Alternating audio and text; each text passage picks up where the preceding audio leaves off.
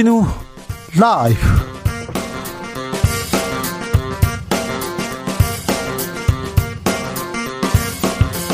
(2022년 6월 9일) 목요일입니다. 안녕하십니까?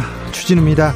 윤석열 대통령 취임 한 달을 맞습니다. 62조 원 코로나 손실보상 한미 정상회담 열렸고요. 6일 지방선거도 있었습니다. 여당 압승으로 출발 알렸는데요. 위기 곳곳에 존재합니다. 가장 시급 한 것은 북한의 7차 핵실험 가능성, 한반도 안보 문제 항상 중요합니다. 그리고 물가 걱정입니다. 거대 야당인 민주당과 협치 숙제고요. 검찰 편중 인사는 여전히 논란에 휩싸여 있습니다. 조경태 안민석 의원과 윤 정부 한 달 평가해 봅니다. 용산 시대를 연 윤석열 대통령 초유의 출퇴근 대통령이 됐습니다. 출근길 기자들과 증문 즉답합니다. 연일 화제인데요. 하루 만에 답변이 달라지기도 해요. 이명박 전 대통령 사면에 대해서 어제는 지금 언급할 문제가 아니다 이렇게 얘기했다가 오늘은 22여 년 수감은 안 맞다 이렇게 사면론에 힘을 실었습니다. 지난 한 달 윤 대통령의 출근길 기자들의 수다에서 들여다봅니다.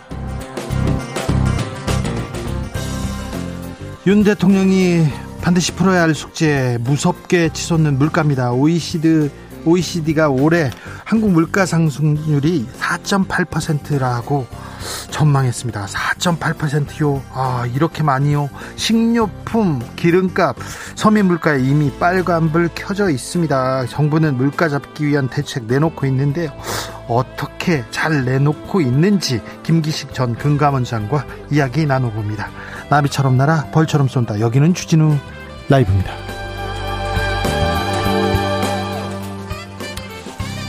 오늘도 자중차에 겸손하고 진정성 있게 여러분과 함께 하겠습니다. 지금 어디서 뭐 하면서 주진우 라이브 함께 하고 계십니까? 오늘이 세계 기록의 날이라고 합니다. 어, 여러분은 기록하십니까? 잘 적습니까? 어떻게 어, 기록했을까요? 오, 오늘은 어떻게 기록하실까요? 적을까요? 아니면 녹음하는 분들도 많습니다. 그래서 기록의 의미 한번 생각해 봅니다. 윤석열 정부의 한 달도 기록해 볼까요? 아, 여러분은 지난 한 달 어떻게 기록하고 싶은지 아, 어떤 장면 기억하는지 보내주십시오. 샵 9730 짧은 문자 50원 긴 문자는 100원입니다. 콩으로 보내시면 무료고요. 그럼 주진우 라이브 시작하겠습니다.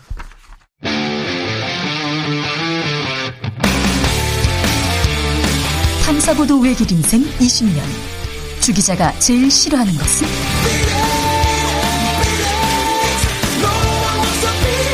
이 세상에서 비리와 부리가 사라지는 그날까지. 오늘도 흔들림 없이 주진우 라이브와 함께.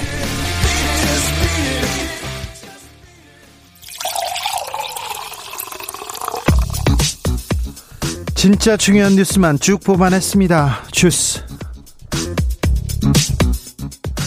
정상근 기자 어서 오세요. 네, 안녕하십니까?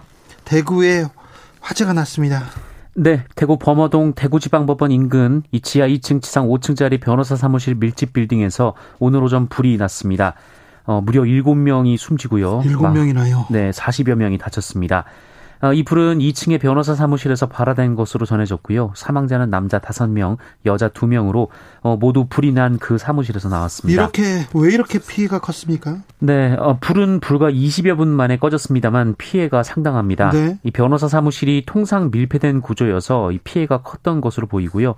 또 소방 당국은 현장에 도착해서 화재를 진압하는 과정에서 급속도로 연수가 확대됐다라며 어, 화재 건물은 지하층에만 스프링클러가 있었고 지상층에는 스프링클러가 설치되어 있지 않았다라고 밝혔습니다. 그런데 화재가 방화였습니까? 네, 어, 이 경찰 관계자는 CCTV상 방화 용의자가 주거지에서 뭔가를 들고 나오는 장면을 확인하고 상세 화재 경위를 조사하고 있다라고 밝혔습니다. 어, 이 사람이 왜 변호사 사무실에 불을 질렀는지 아직 경찰의 공식 발표는 나오진 않았습니다만 언론 보도에 따르면 재판 과정에서 벌어진 원한이 얽혀 있는 것으로 보입니다. 한편 방화범으로 알려진 50대 남성도 현장에서 숨진 채 발견된 것으로 전해졌습니다. 검사만 쓴다. 검찰 편중 인사 논란 계속됩니다. 권성동 원내대표가 수습에 나섰네요. 네, 권성동 국민의힘 원내대표는 오늘 CBS 라디오 인터뷰에서 이 대통령이 정말 중요한 직위 위에 인사를 하려고 하면 검증되고 본인이 신뢰하는 사람을 쓸 수밖에 없다라면서 윤석열 대통령이 평생을 검찰에서 근무를 했기 때문에 어, 이는 자연스러운 현상이라고 말했습니다. 자연스럽다고요? 네, 그러면서 그 사람들이 그 자리에서 일을 잘 못했을 경우 그때 가서 비판해도 늦지 않다라고 했고요. 또 법무부 장차관은 당연히 검사 출신이 같고 이 권영세 통일부 장관, 박민식 국가보훈처장은 검사 생활보다 정치 생활이 더긴 데 그런 분들까지 카우팅하는 건 지나치다라고 말하기도 했습니다. 어, 그러면서 윤석열 대통령이 아마 당분간은 검사 출신을 기용하지 않겠다고 말했다라고 말하기도 했습니다. 그런데 윤석열 대통령 바로 다른 얘기했어요? 네, 윤석열 대통령은 오늘 출근길에 이 권성동 원내대표 발언에 대해 기자들이 묻자 필요하면 또 해야 한다라고 말을 했습니다. 네. 어, 윤석열 대통령은 권영세, 원희룡, 박민식 같은 이 벌써 검사를 그만둔 지 20년이 다 됐고 국회의원 3, 4선하고 도지사까지 하신 분들은 어, 검사 출신이라고 얘기하는 건 어폐가 있다라면서 이다 법률가들이 가야 하는 자리이고 전례에 따라 법률가들이 갈 만한 자리에 대해서만 검사 출신을 배치했다라고 주장했습니다. 갈 만한 자리였고 검사 출신만 배치했다. 검사 출신을 검사 근데 오래전에 검사를 아, 검사를 마쳤다고 해서 검사 출신이 아니라고 해야 합니까?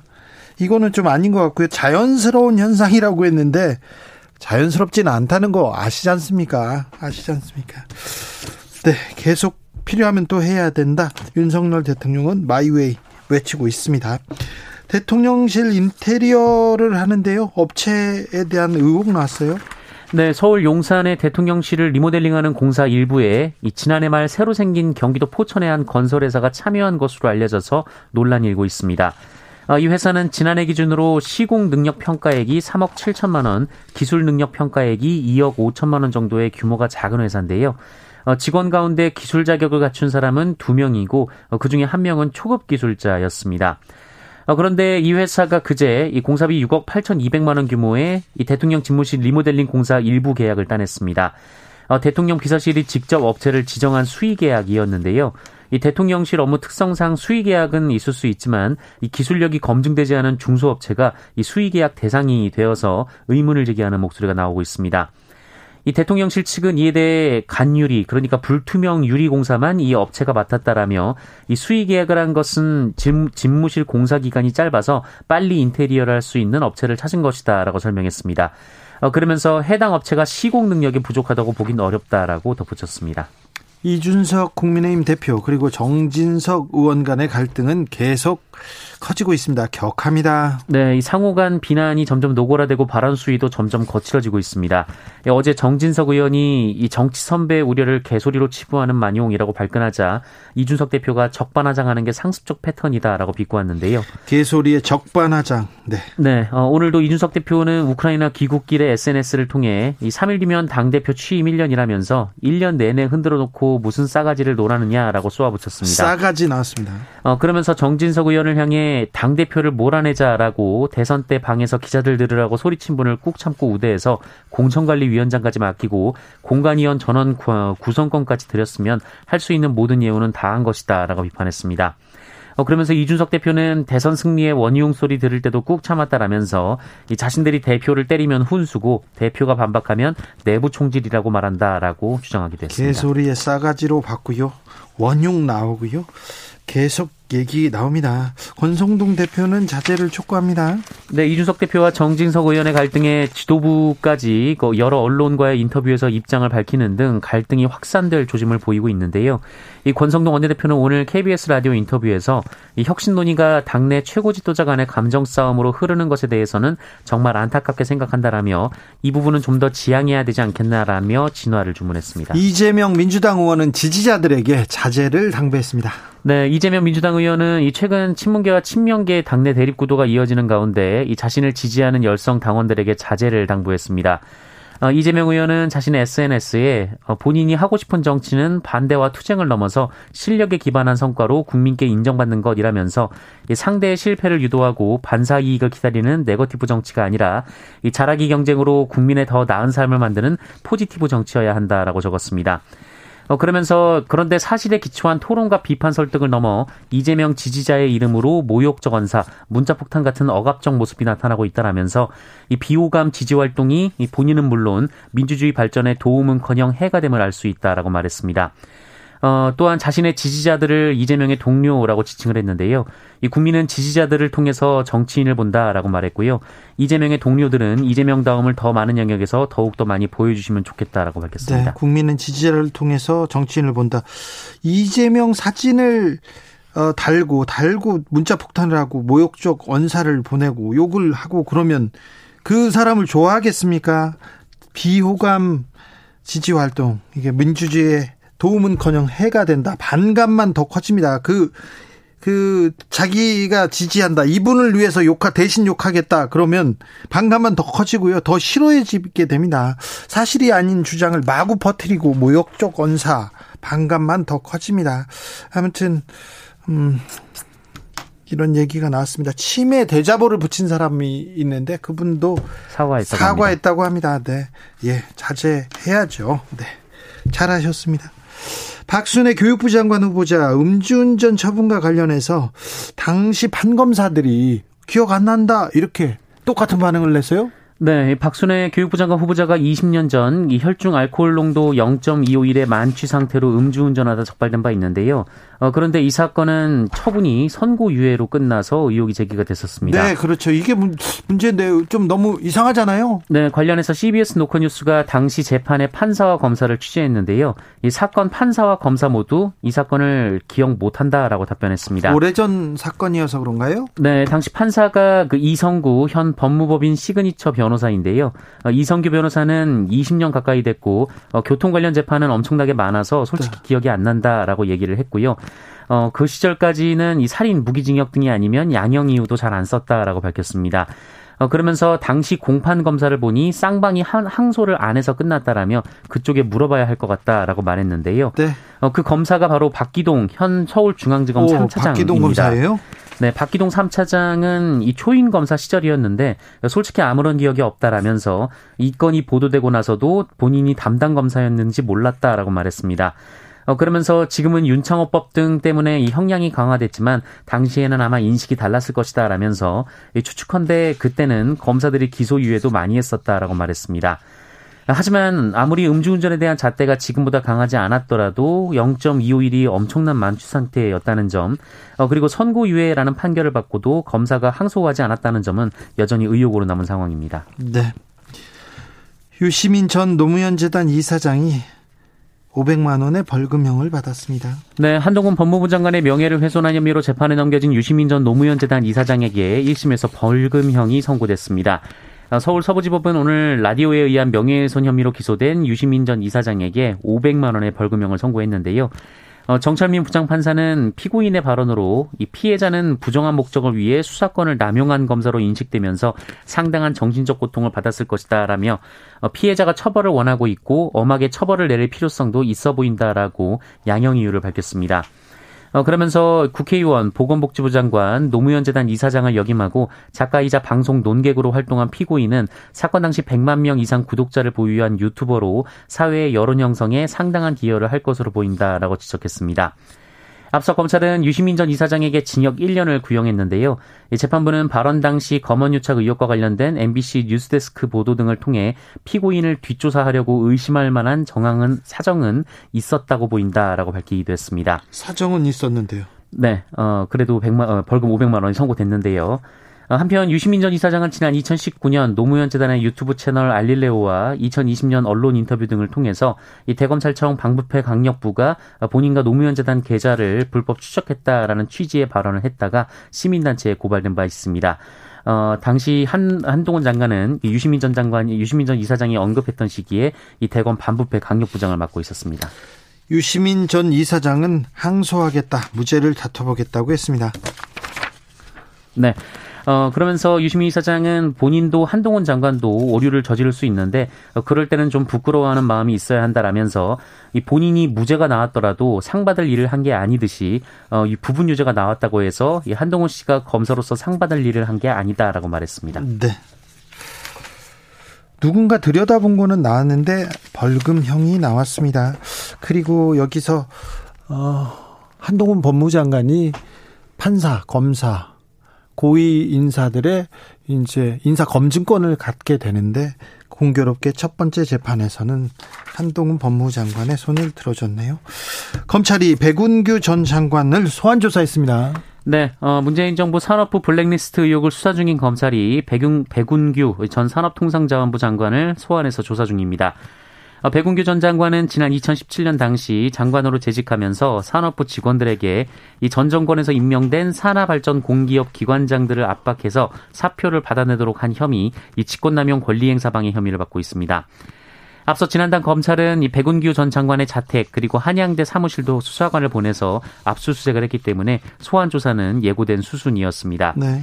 앞서 압수수색 현장에서 참관했던 백운규 전 장관은 관련된 취재진의 질문에 이 문재인 정부의 연관성을 부인하면서 어, 그렇게 지시받고 움직이지 않았다라고 말, 을 했고요. 네. 어, 그리고 항상 법과 규정을 준수하며 일을 처리했다라고 말한 바 있습니다. 검찰이 문재인 정부의 산업부 블랙리스트 의혹에 대해서 수사를 하다가 멈췄습니다. 그런데 본인들이 계속 주장해온 바가 있어서 이 수사는 계속해서 속도가 붙을 것으로 보입니다.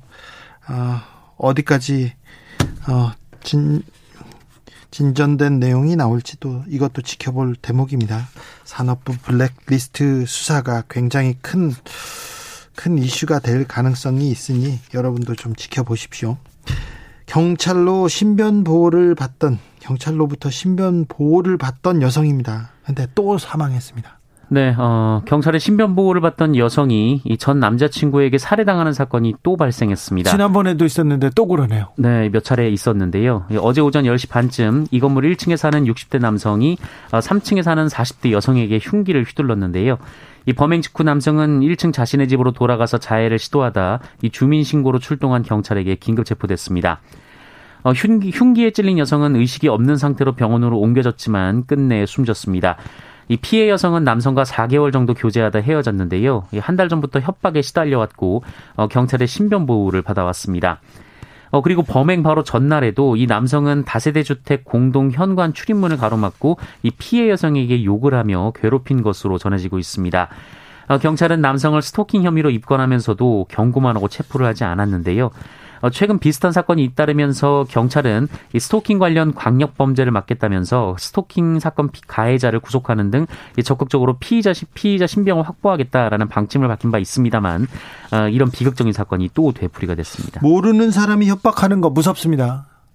그런데 아는 사람이 협박하는 거 더 무섭습니다. 전 애인 더더 무섭습니다. 아는 게 많잖아요. 해를 끼칠 것도 많잖아요. 그래서 아, 이, 이거 스토킹 강력하게 처벌해야 되는데 아는 사람끼리 왜 그래? 남자 애인끼리 왜 그래? 그래 부부끼리 왜 그래? 이렇게 해서 넘어가는 경우가 너무 많습니다. 이제 이 이렇게 이런 범죄가 계속되는 거는 막아야 됩니다. 대책 마련 시급하고요. 경찰의 적극적인 적극적인 개입이라고 해야 되나요? 적극적으로 나서서 수사해야죠. 이런 피해는 막아야 합니다. 코로나 상황 어떻게 됐습니까? 네, 오늘 코로나19 신규 확진자 수는 12,161명이었습니다. 어제보다 1,200여 명 정도 줄었고요. 이 지방선거로 확진자가 줄었던 지난주 목요일과 비교하면 2천여 명 정도 늘었습니다. 어, 위중증 환자는 106명으로 100명대가 이어지고 있고요. 사망자는 18명으로 다시 두 자릿수로 늘었습니다. 주스 정상근 기자 함께했습니다. 감사합니다. 고맙습니다. 조혜숙님께서 애들 볼까 무섭네요. 어른들 말 좀 조심하시고 싸움 좀 그만하세요. 네. 아, 저희가 좀 격한 말을 전해드려서 죄송합니다. 정치인 말을 그대로 전할 수밖에 없어서 얘기를 했는데 아이들한테 죄송합니다. 네. 어른들이 귀감은 안 되고 계속 싸우고만 있습니다. 민생, 뭐 국민, 국가 얘기는 그렇게 하는데 결국 보면 당권, 공천권, 주도권 가지고 싸우는 거 아닙니까? 자신의 이익을 가지고 싸우면서 나중에 보면 뭐 국가를 위해서 국민을 위해서 말은 그렇게 합니다. 이제 선거 끝나자마자 바로 싸웁니다. 3352님, 우리나라 국회는 일은 안 하고 서로 헐뜯기만 하나요? 그러게 좀일 좀 해주시지. 참. 안타깝습니다. 정치권 보면 안타깝다는 한숨 계속 나옵니다. 오늘 어떻게 기록하시냐고, 또 윤석열 정부 한 달 어떻게 기록하냐고 이렇게 물어봤는데요. 이미양님, 늘 이 시간은요, 회사 일 마무리하면서 듣게 됩니다. 아유, 오늘 하루도 고생하셨습니다. 2497님, 아파트 보안실에서 잘 듣고 있습니다. 네. 보안실에서 보안, 네, 잘하고 계시네요. 감사합니다. 3123님, 기록의 날. 오늘 저의 10주년 결혼 기념일이어서 지난 10년간 결혼 생활과 소외를 기록한 편지를 부인에게 줬습니다. 쓰다 보니까 다섯 장 넘어가네요. 새로운 10년을 위한 기록으로 생각하고 정성 들여 썼습니다. 물론 선물도 준비했어요. 아이고, 3123님, 잘하셨어요. 어우, 훌륭하시네요.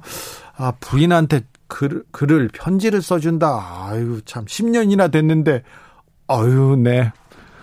자, 자, 훌륭하십니다. 매우 훌륭하신 분 같습니다. 선동님, 메모 기록 요즘 안 합니다. 스마트 시스템 노트북 속에 저장합니다. 그러니까요. 저장도 하고요.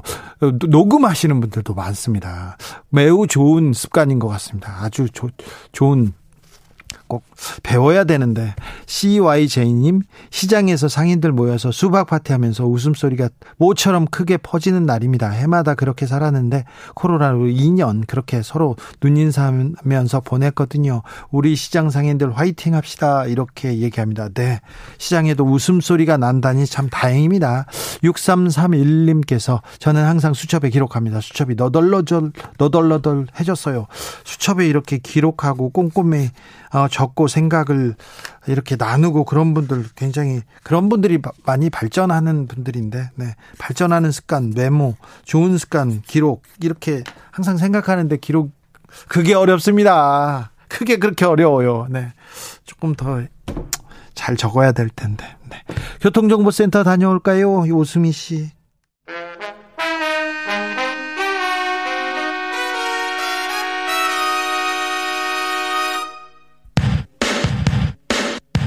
라이브 돌발 퀴즈. 오늘의 돌발 퀴즈는 객관식으로 준비했습니다.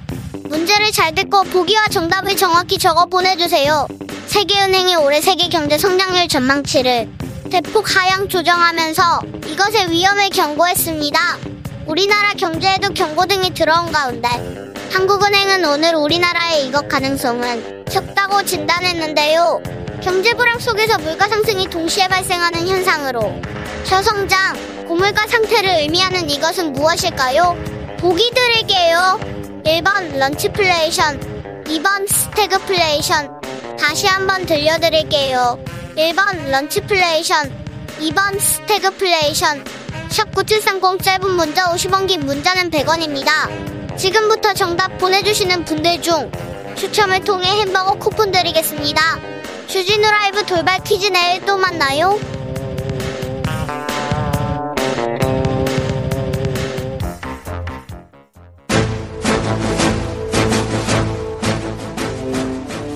대한민국 정치 정쟁을 멈추고 품격을 높이자 고품격 정치 비책 정비로 대한민국 오선 의원 둘이 고품격 토론을 시작하겠습니다. 영남권 내리오선 조경태 국민의힘 의원 나와 계시죠? 네, 안녕하세요. 조경태입니다. 네. 수도권 내리오선 안민석 더불어민주당 의원 안녕하십니까? 네, 조경태 안민석을 대표해서 제가 오늘 스튜디오에 나왔습니다. 네, 조경태 의원님 부산서 일 잘 보십시오. 네. 조경태 네, 의원님 부산, 부산에 계시죠? 네, 지금 부산에 우리 사하구 청소년 문화의 집에 주가 와 있습니다. 네. 거기서 뭐 하고 계세요? 아, 우리 청소년 그 관련돼서 좀 간담회를 하고 있습니다. 네. 안민석 의원님. 네. 요즘 어떻게 보내십니까? 어, 야당 준비하고 있는데 네, 야당 준비가 아니라 야당이에요 지금. 그러니까 여전히 이게 그 잘 실감이 안 돼요. 네. 그래서 빨리 야당 모드로 야당 태세로 전환을 해야 되는데 네. 예, 그게 여전히 잘 안 되고요. 아마 뭐 저뿐만 아니라 저희 민주당 168문 다 그럴 텐데. 그런 것 같습니다. 네, 그렇습니다. 그래서 정신 빨리 차려야 되는데. 네. 일단 저부터라도 어 그러려고 좀 하고 있고요. 네. 그 다음에 두 번째로 어 민주당의 어떤 혁신, 네, 민주당이 지나치게 우리 배치들 중심이에요. 네. 음, 그래 이것도 이 민주당을 당원 중심으로 당권을 주권을 국민에게 돌려주듯이 당권을 당원들에게 돌려줘야 된다는 이게 민주당 혁신의 요체거든요. 그래서 민주당 혁신을 위해 가지고 어 지금 뭐 이런저런 노력을 하고 있습니다. 페북도 열심히 글 쓰고 방송에도 나가서 민주당 바뀌어야 된다. 네. 아, 중진이지만 중진답지 않게. 왜냐하면 이렇게 당이 고루한 정당이 되기까지 다선 의원들의 책임이 가장 크지 않습니까? 네. 제가 체감, 책임을 절감하면서 네. 저부터 좀 솔선해가지고 어, 당에 좀 쓴소리도 하고 네. 저부터 좀 바뀌어야 되겠다는 그런 노력 좀 하고 있습니다. 네, 아무튼 안민석 의원님은 중진 의원이지만 뭐 그런 뭐라고 해야 되나요? 그런 무게 같은 거는 원래 내려놓고 활동하시지 않습니까? 예, 스스로가 뭐 초선 같은 오선으로 자임하고 있습니다. 네, 네. 조경태 의원님. 네네. 오선 의원 조경태 시당위원장에 도전하셨습니다. 네 네 네. 그 아무래도 부산이 이번에 여당이 되면서 그 가덕도 신공항이라든지 북한 재개발이라든지 또 세계 2030 엑스포라든지 굵직한 그 국책 현안들이 좀 있거든요. 네. 그 이런 사업들을 좀 해내기 위해서는 어 제가 조금 그 우리 시민들께 좀 더 희생하는 모습, 헌신하는 모습을 보여야 되지 않을까 해서 네. 시당위원장의 제가 저 의지를 가지고 지금 이렇게 준비하고 있습니다. 자, 선거 패배 이후에 민주당의 모습 어떻게 보고 계신지 조경태 의원께 물어보겠습니다. 사실은 민주당에서는 좀 발 빠르게 어쨌든 어 좀 여러 가지 그 충격을 좀 수습하려고 하는 모습들 움직임들이 좀 많이 있는 것 같고요. 오히려 최근에 우리 그 국민의 힘이 조금 내홍에 빠졌다는 그런 우려의 목소리들이 있거든요. 네. 그래서 저는 어, 지방선거에서 승리했다 해가지고 벌써부터 어, 국민들께 이렇게 좀 내분의 양상으로 비춰지는 그런 모습들은 썩 바람직하지 않은 것 같아요. 비춰지는 게 아니라 지금 내분 양상이지요. 많지요. 맞죠? 네. 그래서 이런 부분에 대해서는 네. 아마 이 방송을 듣고 있을 그 어, 분들께서 네. 또는 그런 어, 정치 쪽에 계시는 우리 어, 그분들께서 조금은 좀, 좀 자중하고 또 서로를 좀 더 이해하려고 하는 그런 모습들을 보일 필요가 있지 않을까 하는 생각을 하고 있습니다. 아 민석 의원님 네. 대선 패배로 역사의 죄인이 된 민주당 국회의원들 돌팔매 대신 문자 폭탄 정도는 감수해야 되는 것이 도리다 이렇게 말씀하셨어요. 네. 네. 거기서 이제 오해하지 말아야 될 것이요. 네. 문자 폭탄 이거는 뭐 저 당원들의 따가운 회초리 생각이니까 네. 우리 받아들여야 되는데 욕하는 것까지 제가 뭐 두둔한 건 아니고요. 뭐 네. 욕은 하지 마시고요. 네, 품격은 지켜야 되고요. 예, 우리 이제 민주당의 이제 가장 큰 문제가 고루한 민주당이라는 고루한 민주당. 고루한 민주당. 예, 고루하는 영어로 old fashion이거든요. 네. old fashion이 고루한이에요. 그러니까 바뀌지 않는 거예요. 예. 그런데 이게 국힘보다 지금 그 바뀌는 속도가 훨씬 더 늦고요. 우리는 네. 아예 바뀔 생각하지 않아요. 예를 들어서 지금 이제 국힘 같은 경우에는 개파 정치가 지금 없 사라졌어요. 네. 탄핵 이후에 친박이니 친이라는 거 이런 구분도 이제 없어졌고요. 그 다음에 이 개파 정치의 대표적인 그 사례가 대의원 대의원 제도 특권이거든요. 네. 그 개파에 줄, 뭐 줄서거나 가담하지 않으면은 전당대회 같은 거 출마할 수가 없어요.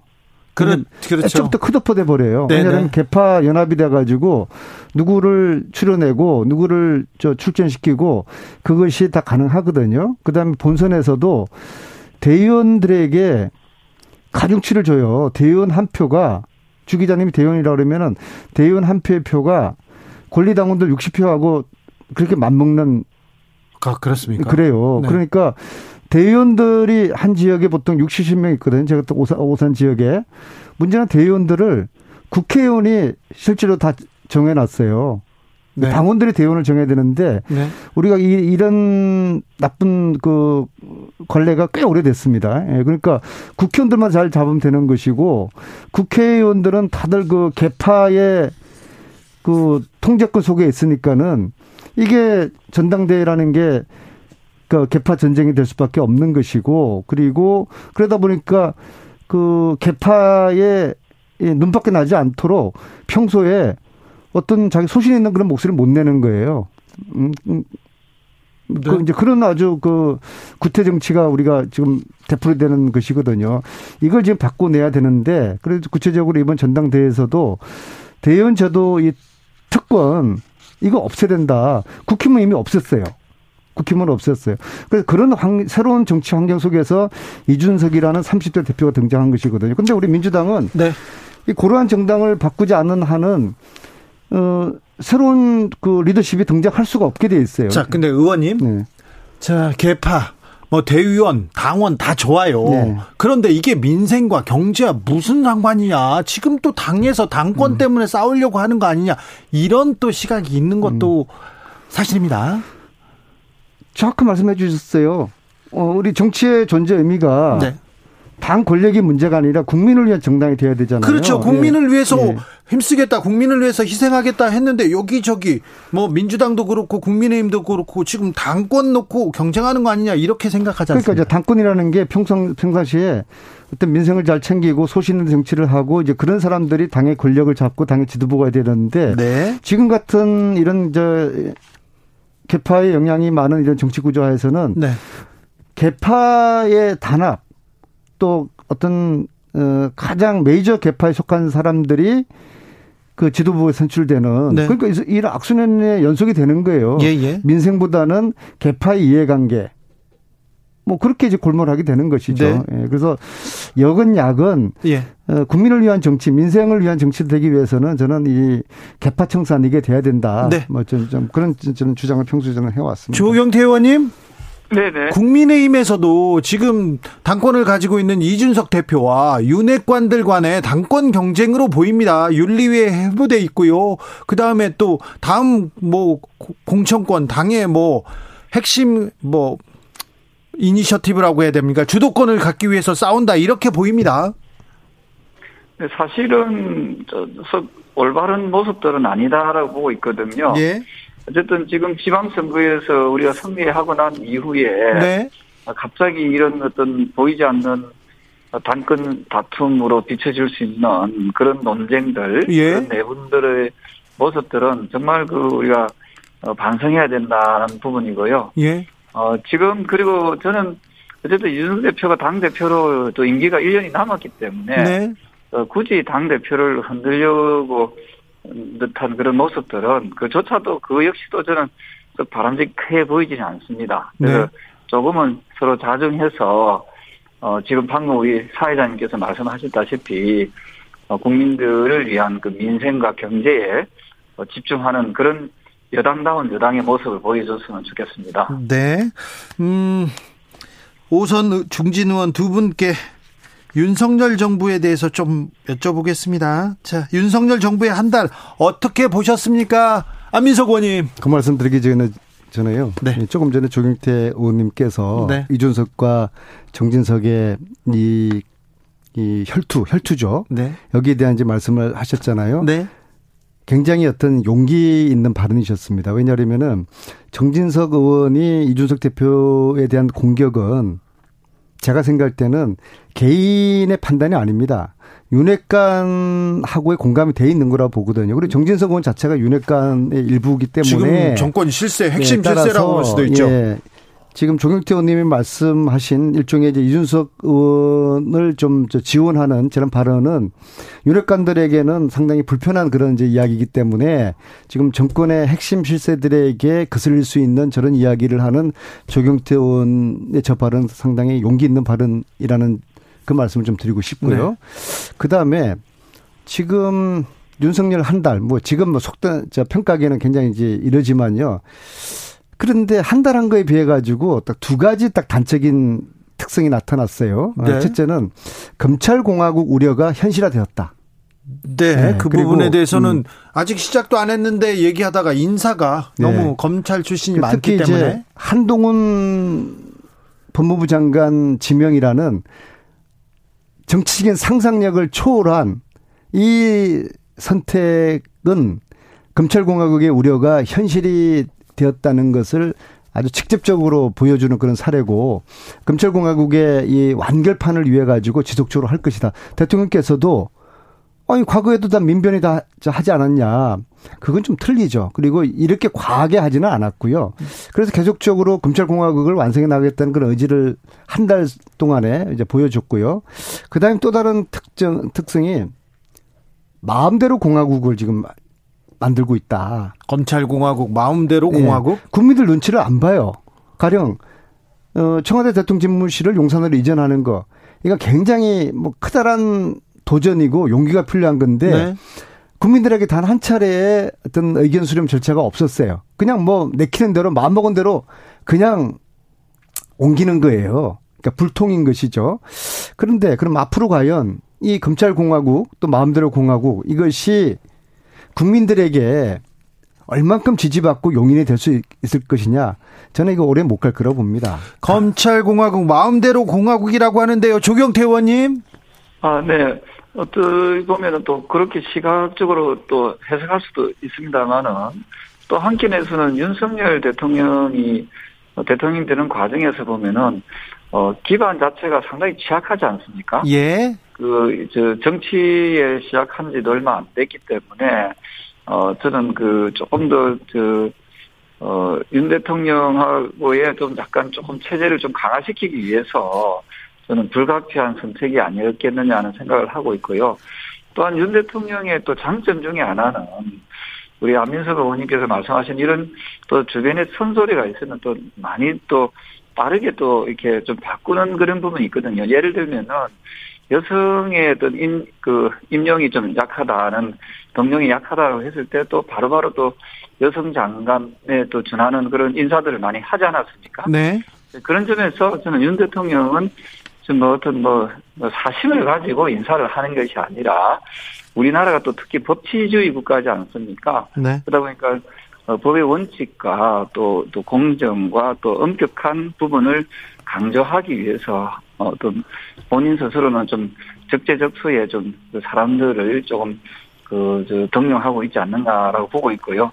이제 취임한 지좀 네. 한 달밖에 안 되기 때문에 네. 조금 더 지켜보고 그 판단을 해도 평가해도 늦지 않겠다 이런 생각하고 있습니다. 조경태 의원님. 윤핵관에 대해서는 좀 용기 있는 발언을 하시더니 대통령은 조금 또 어, 꼬리를 내리시네요. 제가 좀 아니, 반론, 반론을 좀 해야 되겠습니다. 그 아니 여- 조금만 더 기다려 주시면은 조금 더 평가를 조금 일- 일단 기다리고요. 일단 안 제가. 한번 지금 하신 말씀에 대해서 제가 좀 반론을 해보겠습니다. 일단 이제 여성 장관 세분 발탁한 것은 겉으로 볼 때는 이 남성 위주의 장관 발탁이어서 이것이 그 남, 남녀 불균형, 어, 이 문제를 바로 잡기 위해 가지고 얼핏 보면은 잘한 것 같은데 근데 왜 하필 자질의 상당한 문제, 교육부 장관 같은 경우에 네. 음주운전요? 여- 여- 교수 특히 이제 아, 교수님이 그, 그렇게 음주운전을 하고 그리고 어 판결 뭐 판결 유예입니까? 선고 선고유예. 선고유예 예. 벌금이 사라졌습니다. 어떤 그런 거 굉장히 특이하단 말입니다. 그다음에 또 다른 보건복지부 장관인가 네. 그분 같은 경우에는 후보자. 예, 국회의원 4년 하면서 보좌진을 48분을 교체했다는 굉장히 특이한 저는 국회에서 보다 저뭐 들어보지도 못한 그런 굉장히 특이한 그런 그런 분들은 어떻게. 이렇게 하셨어요? 인사 검증 시스템은 조금 더 보완해야 되겠다 이런 얘기는 많이 나옵니다. 네, 그 부분 역시도 뭐 조금 더 아마 그, 그 무겁게 네. 받아줄 거라 보고 있고요. 방금 말씀하신 그 여성 세 분은 검, 검찰 출신, 검사 출신이 아니지 않습니까? 그래서 제가 이야기하고 싶은 것은 어, 어쨌든 뭐 청문회가 지금 진행되고 있지 않는데 각종 의혹에 대해서는 또 청문회를 통해서 어, 청문을 통해서 또 어, 사실이 좀 밝혀졌으면 하는 바람이고요. 네. 그 중에서 어, 대체적으로 인사가 참 잘 됐다라고 하는 분이 이제 특허청장입니다. 그래서 특허청장은 아주 전문성이 좀 뛰어나다라 해가지고 좀또 칭찬들을 많이 하고 계시거든요. 그래서 그 우리가 그 검찰 위주의 인사라는 부분에 대해서는 조금 더 지켜보고 네. 예, 그 한- 지금 한 달밖에 안 됐기 때문에 어 그 이후에 평가하는 것도 늦지 않겠다 이런 생각을 하고 있습니다. 한 달 만에 아무튼 검사 출신, 검찰 출신 인사들을 너무 많이 임명한 거는 좀, 좀 우려하는 사람들이 있다는 것도 좀, 어, 좀 생각해 주십시오. 여당에서. 네, 잘 알겠습니다. 네. 네. 이명박 대통령은 8.15 사면 얘기가 나오고 있는데 그 전에 형집형 정지 얘기도 나오고 있고요. 사면 얘기를 연 이틀 이명박 대통령에 대한 사면 얘기를 연 이틀 윤석열 대통령이 했습니다. 이거는 어떻게 보십니까? 조경태 의원님? 저는 아직은 좀 이르다라고 생각을 하고 있고요. 아, 그래요? 어쨌든 그, 그, 그걸 저는 이명박 대통령의 사면이 이루어졌다라면 저는 그 문재인 정부 마지막 때 그때 하, 하는 것이 좀, 어, 뭐 정치적 부담은 있- 있었겠지만 하는 게 그 맞았지 않았나 생각을 하고요. 어, 현재로서는 그 정치인에 대한 사면은 당분간은 좀 안 했으면 좋겠습니다. 어, 지금은 우리 국민들이 먹고 사는 문제, 네. 인생과 경제에 좀 집중해서 어, 조금 더, 어, 그, 그 부분이 조금 더 활성화되고 우리 국민들의 경제가 좀 나아질 때까지는 네. 당분간은 정치인 사면 이야기는 좀 안 나오면 좋겠다 이런 생각을 하고 있습니다. 안민석 의원님. 예. 저도 비슷한 생각인데요. 네. MB 사면 반대합니다. 어, 지금 17년 형을 받았어요. 이제 2년 6개월 이제 살았거든요. 이제 별로 뭐 별로 살지 않았어요. 보석으로 또 1년 정도 나와 계셨고요. 그리고 특히 아직 뭐 전혀 반성하지 않고 있지 않습니까? 국민들 국민적 공감대도 없고요. 자, 그런데 왜 지금 이 이야기가 나오느냐? 저는 이게 이미 이제 예견을 했습니다. 왜냐 그러면은 윤석열 대통령을 만들었던 사람들의 핵심 그룹이 MB맨들이지 않습니까? 아마 MB맨들은 윤석열 후보를 도울 때 다들 공감대가 돼 있었을 거예요. 야, 우리가 저 윤석열 그 후보 당선시켜서 MB 이 사면 이거 우리가 이거 요구하자. 그 다음에 윤석열 대통령 역시도 본인이 MB맨들한테 도움을 받았잖아요. 그죠? 네. 그렇기 때문에 그쪽의 요구를 무시할 수가 없는 거죠. 그래서 이러한 역학 관계에 의해서 어, 국민들의 동의를 얻지 못할 MB 사면 아마 뭐8.15저 특사 아, 뭐 영화 뭐 영화는 어디 보신 것 같아요. 8.15 특사를 이제 추진할 것 같은데 저는 이거 상당히 국민적인 그 저항에 부딪힐 거라고 봅니다. 3997님께서 30여 년간 보아온 민주당은 잘 나갈 때는 잘 나갈 때 팀플레이가 좀 아쉽습니다. 선거 이길 때는 어, 거대한 인물 그러니까 김대중 노무현 문 대통령이 있었는데 지금은 그만한 인물이 없고요. 한마디로 당의 자생력이 부족한 부족한 것 같습니다. 9361님께서는 이 사람은 누구 개파고 이런 걸 왜 국민들이 알아야 하는지 왜 뉴스에 나오고 그러는지 도무지 모르겠어요. 얘기합니다. 민주당은 개파 따지지 말고 혁신하세요. 이렇게 0889님도 이렇게 얘기했고요. 민주당에 대한 우려 그리고 쓴소리 회초리가 많습니다. 네, 그래요. 그래서 이제 이번 이제 전대도 네. 지금 그 뭐 이재명 의원 출마하지 말라는 그런 목소리 있지 않습니까? 그것의 본질은 당권들이에요. 당, 당권 싸움인데 이재명 나오면 안 될 것 같으니까 이제 그러한 쪽에서 그러한 분들이 이재명 안 된다라고 하는 거거든요. 근데 그 웃기지 않습니까? 같은 선수들끼리 네. 출전한 선수들끼리 야 내가 해야지 1, 등 먹으니까 너는 나오지 마라고 하는 거는 비이성적인 것이고요. 정치인들한테는 민주당에서는 그게 제일 중요한지 모르겠지만 음. 국민들은 민생, 경제는 어떻게 하고 당권에만 몰입한다 이렇게 생각하는 거 아닙니까? 이건 민주당도 그렇고 국민의힘도 그렇고 조경태 의원님도 이 점 지적하지 않습니까? 아, 그래서 당이 네. 당이 어, 당 권력 중심이 아니라 네. 국민을 네. 위한 당이 되기 위해 가지고는 민주당이 바뀌어야 되는 것이거든요. 언제까지 이렇게 그 당권 투쟁에 매몰되어 있으면 되겠습니까? 그래서 어, 제가 주장하는 것이 이번 전당대회가 개파 싸움이 아니라 혁신 싸움이 돼야 된다. 음, 그래서 이 개파 싸움의 전제가 되는 음, 개파의 기대는 대의원 제도 이 특권 이걸 이제 없애고 그냥 국민을 위한 민생을 위한 그런 아젠다를 가지고 당을 어떻게 살릴지 그런 혁신 전쟁이 돼야 된다라고 하는 것이 저희 이제 취지죠. 우상호 혁신 비대위 이 방향은 잘 가고 있는 것 같습니까, 조경태 의원님? 네, 그 뭐 저기 어 상대 당에 대해서는 제가 뭐 이렇게 하다 저렇게 하다고 하기엔 좀 어려운 상황이고요. 네. 다만 어, 저희들의 사례를 좀 성공 사례를, 성공 사례라고 해야 될지 모르겠습니다만은 참고 사항으로 봤을 때는, 어, 저는 현역 국회의원들보다는 사실 거기에 좀, 어, 좀 원로 정치인이나 또는 그 친야 성향의 어떤 존경받을 수 있는, 존경받는 그런 아주 그, 저 중도적 성향의 그, 그 야당 지도자급에 있는 그런 어른이 있었다면은 비대위가 한, 한 두 달 정도 하지 않습니까? 네. 그래서, 어, 그런 분들도 한번 고려의 대상이었으면 더 좋았겠다는 생각을 합니다. 그 이러한 또 우상호 비대위원장이 되셨으니까 저는 그 민주당이 전당대회 때까지는 잘 헤쳐나가기를 바라고 있습니다. 그 우상호 의원이 이제 조정 능력이 뛰어난 분이고 당내 사정을 잘 알기 때문에 적절한 분으로 이제 인선됐다고 당내에서는 보는 것 같아요.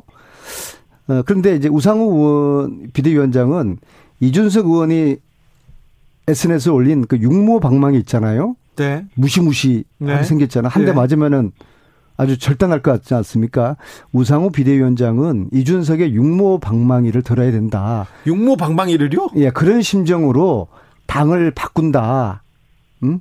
그리고 그 뭐 해초리 가지고는 저희들은 저 약합니다. 그 육모 방망이 정도를 드는 심정으로 우상호 의원이 당을 과감하게 혁신하겠다는 생각이 드는데 이제 문제는 우상호 님이 사람이 너무 좋아요.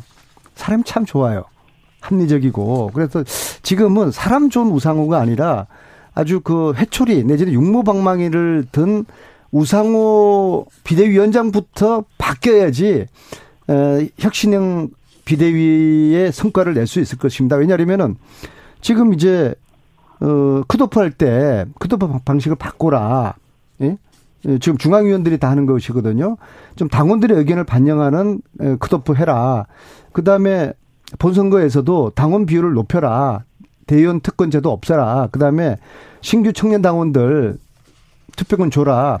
이게 다 당을 바꾸자고 하는 것이거든요. 근데 이걸 바꾸기를 거부하는 쪽에서는 야, 전대 앞두고 뭘 바꾸냐. 고루한 생각 그대로 하는 거예요. 전대를 앞두고 있으니까 바꿔야 되는 것이죠. 전대 때 못 바꾸면 이거 안 바꿔지는 겁니다. 그래서 이렇게 고루한 기존의 우리 민주당을 바꿀 수 있으려고 그러면은 어, 우상호 비대위원장이 육모 방망이를 드는 심정으로 이 혁신 저 혁신형 비대위원장 역할을 어, 해야 될 것입니다. 자, 그런데 원 구성 어떻게 됩니까? 법사위원장 공방은 언제까지 이어집니까? 일은 합니까? 청문회는 열릴까요? 조경태 의원님한테 여쭤보세요. 조경태 의원님 왜 국회의장을 안 뽑아주는지.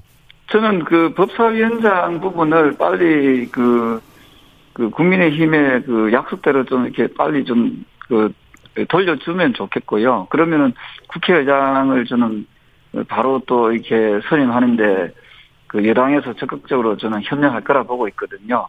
그래서 우리가 국회가 왜 국회의장과 법사위원장을 갖다가 각각 다른 정당이 하느냐 하면은 서로 견제와 균형을 맞추기 위해서 하는 거거든요. 만약에 우리 당이 다수당이 되었을 때도 저는 그렇게 해야 된다고 보고 있습니다. 그래서 지금 더불어민주당에서 이번 그 지방선거 패배에 대해서 국민 여론을 좀 이렇게 조금 더 이렇게 잘 겸허히 받아들인다면은 법사위원장 부분은 어, 소수 정당인 우리 국민의힘에 좀 이렇게 어 양보하고 또 국민의힘은 또 원 구성이 또 빨리 될 수 있도록 또 국회의장 선거 국회의장 선출에 또 적극적으로 또 협력하는 것이 그것이 상생이 아니겠느냐 예상을 하고 있습니다. 지금 말씀하시는 것처럼 조경태 의원님이나 국힘이 왜 법사위원장에 이렇게 연연할까? 그것은 법사위원 법사위원회가 기, 기존처럼 상원의 역할을 그대로 저 하는 것을 전제로 하는 겁니다. 법사위원회의 역할이 너무 비대해가지고 네. 다른 상임위에서 법을 다 올려줘도 법사위에서 난도질 하면서 그리고 상정하지 않고 그러면서 법사위가 상원이 되었거든요. 이런 상원의 기능을 하는 법사위를 개혁을 하자는 그런 이제 전제가 됐었는데 그런 전제를 하지 않고 기존의 법사위에 대한 생각을 그대로 하니까 이런 법사위를 그대로 가지고 가, 고 싶은 것이고 저는 자 지금 이제 국회라는 것이 항상 중요한 안건일수록 민감한 안건일수록 여야의 입장이 틀리고 첨하게 부딪히잖아요. 이걸 해결하는 사람이 누구냐? 국회의장이거든요. 지금 여야가 법사위원장 자리를 놓고서 부딪히고 갈등 일으키고 있는데 누가 중재해야죠. 중재할 국회의장이 없는 거예요. 그래서 국회의장님부터 선출해 놓고 그 다음에 나머지 법사위원장을 포함한 상임위원 장 배분 이야기를 하는 것이 순리이고 순서다. 저는 이제 그렇게 생각을 합니다. 4241님께서 민주당이든 국민의힘이든 국민의 지지와 마음을 받을 수 있는 최고의 방법은 누가 먼저 의원 특권, 선거제도 개편, 실질적으로 입법, 입법하고 정치개혁하는 것이라는 걸 분명히 알고 있을 텐데 할 거라고 말만 하고 왜 다른 소리만 하는 걸까요? 정치개혁 얘기는 또 쏙 들어갔습니다. 네.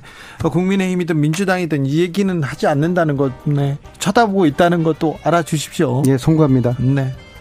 조경태 의원님? 네네네. 네. 그 뜻을 잘 어, 무겁게 받아들이고 정치 개혁이 이루어질 수 있도록 특히 선거구 개편에 대해서도 저희들이 좀 활발하게 목소리를 내도록 하겠습니다. 알겠습니다. 조경태 의원님, 안민석 의원님 두 분 감사합니다. 네, 고맙습니다. 네, 고맙습니다. 정비록은 여기서 어, 마치겠습니다. 잠시 숨 좀 돌리고 6시에 2부 이어갑니다.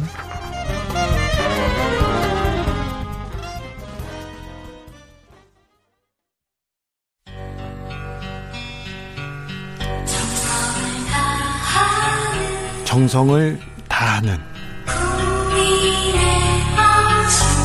국민의 방송 KBS 주진우 라이브 그냥 그렇다고요.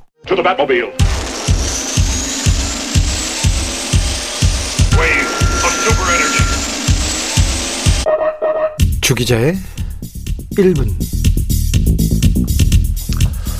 이명박 전 대통령이 광복절 특, 사로 풀려날 것이라는 게 정치권에서는 정설이 되어 있습니다. 그런데 8월까지 못 기다린다고 하는 것 같습니다. 이해관이자 윤회관들 지금 당장 내보내자고 주장합니다. 최근 이 전 대통령 형집행 정지를 신청했습니다. 그러니까 몸이 아파서 네, 병원에 아니면 집에 가겠다 이런 얘기입니다. 지금도 병원에 계신데 이명박 전 대통령은 제가 쓴 기사로 인해서 고발됐고요. 그로 인해서 구속됐습니다. 윤석열 검사는 애초에 이 수사 안 하려고 했어요. 피하고 싶어 했습니다. 그런데 다 쓰는 누구 겁니까? 이렇게 막 유행어가 퍼지고 여론이 형성되자 수사에 나섰습니다. 수사 열심히 했습니다. 윤석열 한동훈 검사가 수사팀 열심히 꾸려가지고 열심히 해서 구속시켰습니다. 재판에서 나온 윤석열 수사팀의 말은 이랬습니다. 윤석열의 생각도 이랬습니다. 이 사건은 최고 권력자였던 17대 대통령의 총체적 비리 행각이 낱낱이 드러난 권력형 비리 사건이다. 피고인은 자신의 이익을 위해서 국민에게 위임받은 대통령의 직무 권한을 사익 추구 수단으로 남용해 헌법 가치를 훼손했다. 실제 주인이 누구인지 누구보다도 잘 알고 있는데도 모두 새빨간 거짓말이라면서 국민을 기망했다. 당선 무효 사유를 숨긴 채 대통령 지위를 누렸다. 당선 유력한 대선 후보 때부터 당선된 이후까지 약 4년 동안 은밀하고 음흉한 방법으로 68억 원이라는 거액의 뇌물을 받았다. 대통령의 본분을 망각하고 재벌과 유착한 것으로 최고 권력자의 극단적인 모럴 헤러즈 모럴 해저드 사건이다. 20 몇 년을 수감한 수감 생활하는 게 전례에 비춰서도 맞지 않습니다. 오늘 윤석열 대통령이 이렇게 이명박 전 대통령 사면에 대해서 말했어요. 20몇 년은 아니고요. 이 전 대통령은 징역 17년 선고받았습니다. 검찰이 이 전 대통령에게 징역 20년을 구형했지요. 전례에 안 맞는다는 얘기를 했는데요. 전례를 찾기 어려운 부패 사건으로 엄정한 법의 심판이 불가피하다. 윤석열 검사팀이 한 말입니다. 윤석열 대통령과 윤석열 검사가 좀 다릅니다. 많이 다릅니다. 지금까지 주기자의 1분이었습니다. 나올 같은 시간 속에 너.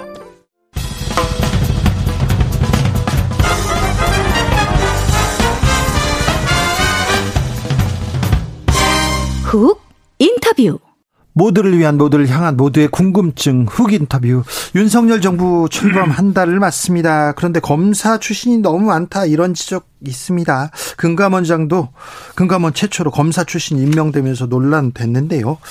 문재인 정부의 금감원장은 이걸 어찌 보셨을까요? 전 금감원장입니다. 김기식 더 미래연구소장 모셨습니다. 안녕하세요. 예, 안녕하세요. 오랜만입니다. 네, 네. 잘 계시죠? 예, 예. 금감원장 출신 중에 어디 로펌에 어디 회사에 고문 안 하는 분은 또 처음입니다. 아직도 안 하십니까? 네. 네. 이해 충돌이 없어요. 이분은. 네. 네. 이해 충돌 이 부분 조금 고민해야 될 숙제인 것 같아요. 예, 지금은 이제 회전문 인사가 뭐 너무 많아서요. 네. 대표적으로 이번에 윤석열 정부의 초대 총리가 된 네. 한덕수 어, 총리의 경우에는 정말 한 번 하는 회전이 아니라 두 번을 회전해서 네. 어, 다시 이 그 지금 국무총리가 됐으니까 네. 이제 이런 회전문 인사 로펌이나 기업에서 돌아서 다시 관직에 들어오고 또 나가서 또 관 그 그런 회사들이 있다가 또 관직 들어오고 이, 이런 문제들에 대해서 뭔가 대책을 마련해야겠죠. 네. 아, 금감원장 했으면 어디 고문 가시면 금방 돈도 쉽게 버실 텐데 아 왜 또 안 하시고 자 그런데요 음. 얼마나 하셨죠 금감원장을? 제가 2주 했습니다. 18일. 예, 2주 동안 그런데 18일 최단 최단명일 거예요 아마. 그런데 네. 금감원장 2주 동안 한 일은 또 많아요. 예, 뭐 대표적으로 삼성 바이오로스 분식회계 사건 처리를 어, 결론 내서 그 네. 뒤에 이제 뭐 제재도 하고 이어지고. 지금 뭐 기소되고 네, 재판 받고 있습니다. 지금 그렇게 됐죠. 그 재판 그 금감원에서 김기식 원장께서 하던 일이 편법 승계 이거는 잘못됐다 네, 해서 검찰에다 고발했죠. 그렇죠. 예, 그 검찰 수사를 한 사람이 이복형 검사입니다. 예, 예, 예. 경제 그 지금 특수부 있으면서 그 수사를 했죠. 했죠. 네. 그리고 재판도 하고 있었는데 이복현 검사가 금감원장이 됐어요. 어유 그 소식 듣고 어떤 생각 드셨어요? 예, 사실은 제가 제가 이제 자리에서 물러난 다음에 후임에 대해서 의견을 묻길래 네. 사실 그 2018년도에 제가 후임으로 검사 출신을 임명하면 좋겠다라는 의견을 사실은 BH 쪽에 전달을 했었습니다. 물론 이게 의견을 낼 뿐이지 제가 인사를 하는 건 아니고요. 예. 그 이유는 이제 이 금융 쪽에는 그러니까 금융 산업을 육성하는 정책적인 요소하고요. 네. 그다음에 법규를 제대로 지켜서 금융 회사들이 영업을 하고 자산을 운영하는지를 들여다보는 감독 이 두 가지가 있는데 외국은 이런 정책 과 감독을 분리해 놨습니다. 네. 왜냐하면 이제 산업을 육성하려면 안- 아무래도 업계 편을 들어야 되잖아요. 그렇죠. 업계 사정을 잘 알아야죠. 그렇죠. 그다음에 이제 감독을 한다는 건 업계가 불법 행위하는 걸 감시해야 되는 건데 음. 이두 개를 한 몸에서 하게 되면 아무래도 감독 행정이 왜곡된다 이런 문제제기가 되, 되어 왔던 거죠. 그래서 사실 우리나라도 이 정책과 감독은 분리해야 된다라고 예. 하는 게 뭐 시민사회뿐만 아니라 국민의힘과 민주당의 공약이 똑같습니다. 네. 자, 그런 점에서 보면 그동안 우리나라는 지금은 정책과 감독이 분리돼 있지 않고 금융이라고 하는 부처에 지금 통합돼 있습니다. 금융감독원도 금융위가 갖고 있는 감독 권한을 위임받아서 할 뿐인 거고요. 네. 최종 권한은 금융위에 있을 뿐만 아니라 지금까지는 금융감독원장을 대개 90%는 소위 모피아, 예. 금융위 출신 관료들이 해왔던 거예요. 네. 그러니까 권한뿐만 아니라 자기 모피아 출신들을 금감원장에 앉혀놓고 소위 감독 행정도 정, 산업을 육성하는 정책 부서에서 자기 마음대로 그래서 산업 육성을 필요해서는 좀 봐주기도 하고 어, 소비자 피해가 발생하는데도 그냥 눈 감아주고 이런 일들이 계속 발생해 왔던 거거든요. 그런 점에서 정책과 감독을 분리하고 금감원장에는 이 정책부서 출신이 모피아가 오면 안 된다라는 이야기들이 계속 나왔던 거거든요. 그래서 이제 저는 어, 금감원장에 모피아 출신 오는 거 아, 적절치 않다. 네. 또 금감원장에 왔던 분들이 업계 출신들이 있는데 이 네. 업계 출신들도 업계를 감독하는데 업계 출신이 오는 것도 적절치 않고 또 교수 출신이 온 경우도 있는데 이 감독 행정은 굉장히 실무적인 행정이거든요. 그러니까 실무 경험이 없는 교수님이 하기에는 좀 적절치 않은 측면도 있고 그런 점에서 보면 이 소비자 보호와 금융기관들의 불법 행위를 감독하는 금감원장 자리에는 검사 출신이 오는 게 괜찮고 외국에도 그런 사례들 상당수 있어서 그런 추천을 했던 거고요. 그런 점에서 저는 이번에 이복현이라는 개인을 떠나서 신임 원장 개인을 떠나서 검사 출신을 금감원장 시키는 건 충분히 할 수 있는 인사다 이렇게 보는 거죠. 할 수 있다. 그래도 네. 금융시장에 대한 이해는 좀 부족하지 않습니까? 소비자 보호를 위한 활동을 또좀 잘할까 걱정은 되고요. 근데 이제 이복현 원장의 경우에는 공인회계사 자격이 있을 뿐만 네. 아니라 그동안 금융 관련 그 범죄 수사를 하면서 법률적 지식이 충분하거든요. 그러니까 네. 물론 시장에 대한 이해라고 하는 말에는 두 가지 이해가 좀 다른 면이 있습니다. 네. 시장을 잘 알아야 법 집행을 잘하는 측면도 있지만 또 한편에서는 업계 사정을 너무 잘 고려하게 되면 네. 오히려 소비자 보호가 위축되는 측면들이 있어서 네. 그런 부분이 있고요. 또 이제 이- 이복현 원장이 되다 보니까 너무 금감원의 감독 행정이 사후 처벌 위주로 가지 않냐. 그렇죠. 네. 어? 이게 좀 사전 예방이 아니냐. 근데 사실은요. 네. 불법 행위를 했을 때 가장 강력하게 사후 처벌을 해 주는 것이 사전 예방 효과가 제일 큽니다. 그 그건 맞죠. 네, 왜냐하면 네. 불법 행위하고 소비자 보호 규정 위반해서 소비자에게 피해를 끼치면 뭐 행정적 제재가 됐든 과징금이 됐든 형사 처벌이 됐든 엄청난 사후 처벌을 받을 수 있다라고 생각하면 안 하거든요. 예를 들어서 우리나라에서 그 2014년도에 1억 건이 넘는 개인 정보가 금융회사를 통해서 카드회사를 통해서 유출된 적이 있는데요. 이게 문제예요, 이게. 미국 같으면 네. 그 회사 문 닫았습니다. 그리고 다, 닫아야죠. 예. 그러니까 아마 조 단위의 소비자 배상을 했을 텐데 그냥 대충 하고 넘어갔어요. 그래서요, 제 전화기에 맨날 와요, 그런 거. 그러니까. 피싱, 피싱 그 문자. 그러니까 이제 그런 이제 소위 그 사전적 규제를 오히려 많이 풀어주는 대신에 사후적 제재를 강화하는 것이 산업 육성과 함께 소비자 보호에 있어서는 훨씬 더 효과적이다. 그래서 걸리면 죽는다라는 인식을 해줘야만 오히려 어 이런 소비자 피해를 주는 금융 사기나 네. 이런 불법 행위를 막을 수 있다는 점에서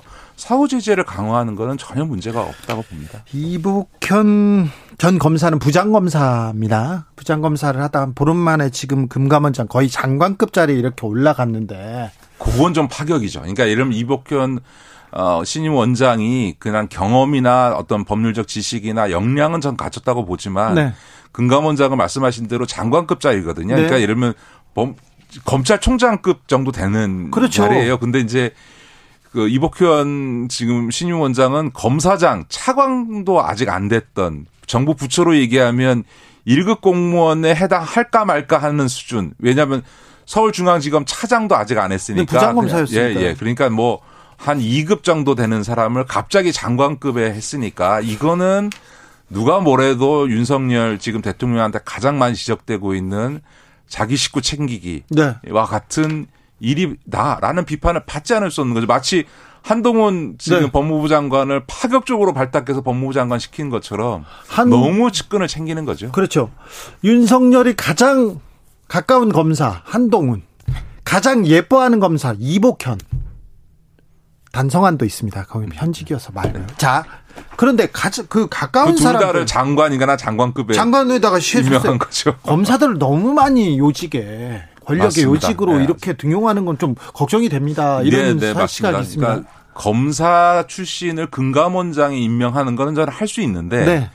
그거 외에 지금 윤석열 대통령이 너무나 많은 검사이거나 검찰 출신들을 그것도 권력의 요직에 지금 배치하고 있는 건 심각한 문제죠. 지금 청와대도 사실은 육상시라고 검사 주- 검찰에 어, 윤석열 대통령이 데리고 있었던 네. 측근들을 배치해서 거의 청와대 그러니까 대통령실을 완전 인- 장악했잖아요. 인사, 총무, 감사 다 이렇게 그 다음에 뭐 지금 뭐 경찰을 관할하는 행자부 장관도 검사 출신 자기 친구 후배를 했고 법무부도 지금 한동훈가 했고 판사 출신 후배. 그 다음에 이 저 국정원 기조실장도 검사 지금 출신. 측근인 그 검사 조상조. 대검 형사부장을 임명했고 네. 거기서 더 나가가지고 국무총리 비서실장도 검사, 검사 출신 출신. 시키고 네.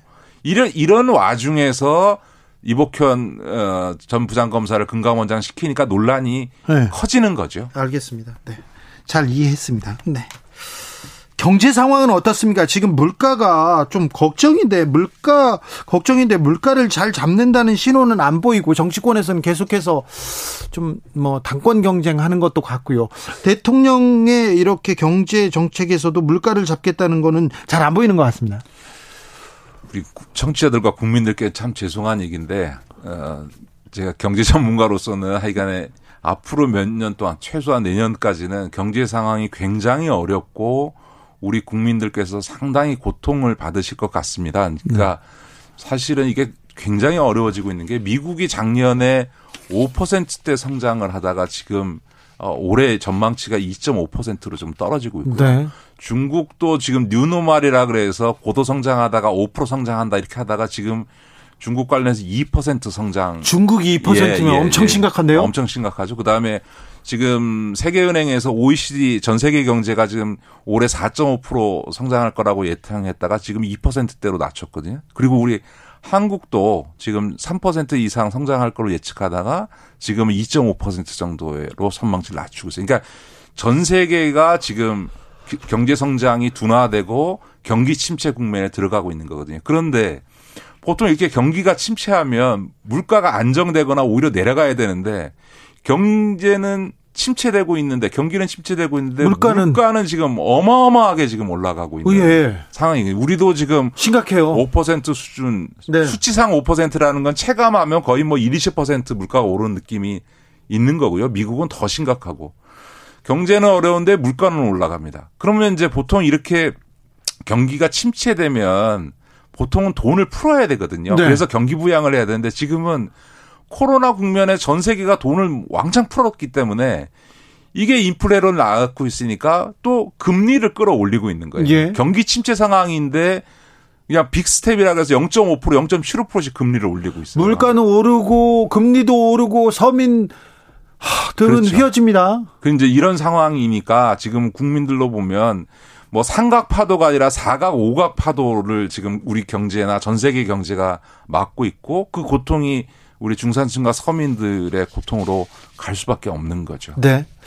그런데 정부에서는 음, 자 고물가 저성장 위기를 극복하기 위해서 기업 활동에 규제를 과감히 철폐하겠다. 자유를 외치고 있습니다. 이 새 정부의 방향은 지금은 제가 보기에는 좀 심하게 막 갈피를 못 잡고 있다고 생각합니다. 그러니까 예를 들어서 윤석열 대통령도 물가 안정이 최선의 과제다. 왜냐하면 물가가 지속적으로 올라가는데 버틴 정권이었습니다. 이 내년까지 이런 고물가가 지속되면 2년 뒤에 총선에서 이번에는 국민의힘이 지방선거에서 룰루랄라 했을지 몰라도 2년 뒤에는 무조건 참패하게 돼 있는 거거든요. 그러니까 이제 물가가 중요한데 문제는 이 물가라고 하는 게 지금 예를 들어서 고유가라든가 원자재 폭등과 같은 문제들이 지금 네. 어 심각하게 나타나고 있고 지금 밀가루 가격이니 실금 가격이 올라가는 것도 국제 곡물 가격이 올라가서 발생하는 건데 이 원자재 가격 폭등이나 곡물 가격의 폭등이나 유가의 폭등은 이런 우크라이나 사태라든가 그것으로 인한 이, 이 국제 정세의 불안정성에서 오는 거니까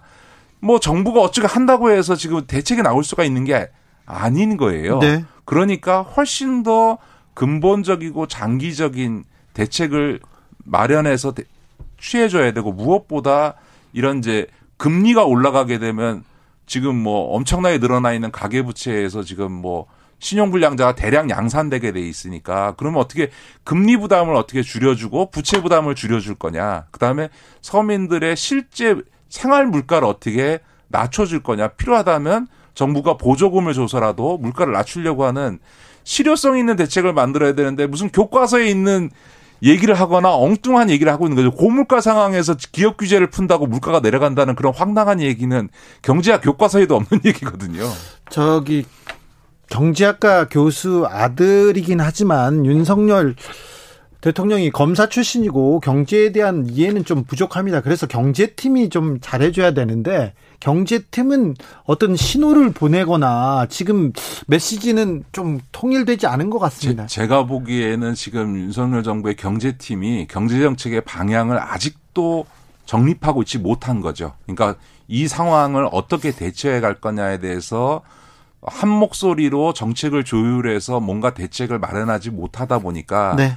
굉장히 표피적이거나 엇박자가 나거나 하나만한 소리들을 지금 하고 있는 상황이다 이렇게 보여지고요. 그 원인 중에 하나는 지난 시기에까지 지금 경제 환경이 작년 하반기 왜 급변하고 있는데 그동안 이제 지난 문재인 정부 한 3, 4년 동안 있었던 상황들을 놓고 막 여러 가지 공약을 해왔잖아요. 규제 완화를 네. 한다는 등, 세금 감면해 준다는 등, 뭐 이런 부동산 규제 어떻게 하겠다는 등. 근데 그게 지금 바뀐 경제 환경에 안 맞거든요. 근데 뱉어놓은 말들은 있으니까 이게 지금 공약한 거하고 말해온 지금까지 말해온 거하고 현재 상황하고 다르니까 예. 이걸 조정해야 되는데 이 조정이 제대로 안 되고 있는 거죠. 네. 그러니까 아마 제가 보기엔 경제 정책을 둘러싸고 물밑에서는 이 관료들과 당 다시 공약을 만들었던 팀 간에 굉장히 치열한 논쟁이 벌어지고 있을 거다 저는 네. 그렇게 봅니다.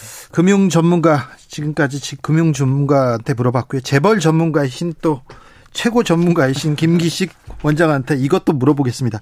네. 경제 정책이 아직 갈피를 못 잡고 있는 것 같습니다만 재벌에 대한 어, 정책은 세워진 것 같습니다. 사면도 계속 얘기가 나오고요. 네, 네, 네. 8.15 사면은 거의 기정사실화 되는 것 같습니다. 네, 네, 네. 네. 이, 이재용 그 부회장 말씀하시는 네. 거죠? 네. 근데 최근에 제가 조금 놀란 게그 네. 지금 이기 삼성그룹의 준법감시위원장이 네. 된그 이찬희. 전 그 대한변협 회장이 이런 얘기를 했어요. 네. 이재용 부회장이 경영을 열심히 해야 되는데 재판 때문에 발목 잡혀 있으니까 빨리 사면해 줘라. 근데 제가 그 얘기를. 듣고 어 예. 귀가 의심스러웠는데 왜냐하면 아니 준법감시위원장으로 삼성이 법 제대로 지키라고 들어가신 외부 인사께서 그 위법 행위에 대해서 사면해 주라 하는 것도 적절치 않을 뿐만 아니라 네. 사면을 한다는 거는 과거 국정농단 사건으로 인해서 받은 형을 사면해 주는 건데 그걸 사면해 준다고 해서 지금 바이오로이스 분식회계 사건으로 받고 있는 재판이 없어지는 게 아니거든요. 그렇죠. 그러니까 사면하고 지금 받고 있는 재판하고는 아무 상관이 없는데 네. 재판 받느라고 경영 활동을 제대로 못하니 사면해 주라. 전혀 논리적으로 네. 황당한 이야기를 전 대한변협 회장께서 하셔서 네. 이분이 한 얘기가 이게 맞나 기사를 잘못 쓴 건가 이렇게 제가 의심을 했습니다. 네. 잘못 쓴 건 아니고요. 네. 삼성 측 공식 입장은 아니라고 이렇게 얘기는 했지만 준법 감시위원장이 그런 얘기를 했습니다. 뭐 이재용 사면은 정치권에서든 뭐 경제 재, 재계에서든 다 얘기하고 있어서 그러니까 예를 들어서 이렇게 위법한 것도 봐주라고 하시는 분이 어떻게 준법 감시를 하실지 제가 좀 의심스러운 거죠. 네, 의문이 네. 드는 거예요. 그렇습니다. 네. 그리고 또 저 이재용 을 기소하고 수사한 분은 또 윤석열 대통령이지 않습니까? 한동훈 법무부 장관이고 그렇죠. 이복현 금감원장이고 네, 네. 이분들이 이 문제를 또 어떻게 풀 건지도 또 그것보다 더 중요한 문제는 지금 삼성과 관련해서 삼성 웰스토리라고 하는 거에 네. 대해서 지금 검찰이 수사에 착수를 했거든요. 이미 압수수색을 다 했고 네. 관계자 소환에 이제 들어가 있는 건데 그것 역시도 삼성 웰스토리 사건도 공정거래위원회에서 조사해서 이게 삼성 웰스토리라고 하는 그 에버랜드 과거 에버랜드 제일모직의 자회사 가 네. 어, 비싼 가격으로 계열사한테 납품할 수 있도록 해준 것이 부당한데 네. 그 이유가 삼성의 이 경영권 재산 승계에 유리한 조건을 만들어주기 위한 거다라고 공정위가 결정을 하고 그걸 검찰에 고발한 거예요. 그래서 네. 검찰이 수사를 자의적으로 한 게 아니라 공정이 고발을 받아서 지금 수사하고 있는데 그것 역시도 국정노당 사건이나 삼성 바이오로지스 사건과 마찬가지로 어, 이재용 부회장의 경영권 승계와 관련된 네. 사건인데 그 사건을 새로 수사하는 마당에 사면을 하는 게 법 집행의 일관성상 맞냐. 네. 아마 그거는 윤석열 대통령이나 어, 사면에 있어서의 실무 부서인 법무부 장관이 네. 한동훈 장관도 자기 일관성 측면에서 상당히 고민되지 않을까 싶습니다. 삼성가의 승계를 위해서 승계를 위해서 직원들의 급식 그 거기에서도 돈을 이렇게 이렇게 빼돌렸다 이런 수사를 받고 있는데 법률가인 윤석열 그리고 한동훈은 어떤 판단을 할지 네, 그것도 또 참ut 궁금합니다. 그 법적 공정을 외치면서 대통령이 되신 윤석열 대통령께서 어떻게 하시는지 한번 지켜볼 일이죠. 아무튼 검사 윤석열과 대통령 이- 윤석열 간의 괴리가 조금 많이 보이기 시작해서 보이기 시작한 네, 거죠. 그 고민이 시작됐습니다. 여기까지 듣겠습니다. 김기식 더 미래 연구소장 전 금감원장이었습니다. 감사합니다. 네, 고맙습니다. 정치 피로, 사건 사고로 인한 피로, 고달픈 일상에서 오는 피로. 오늘 시사하셨습니까? 경험해 보세요. 들은 날과 안 들은 날의 차이. 여러분의 피로를 날려줄 저녁 한 끼 시사. 추진우 라이브.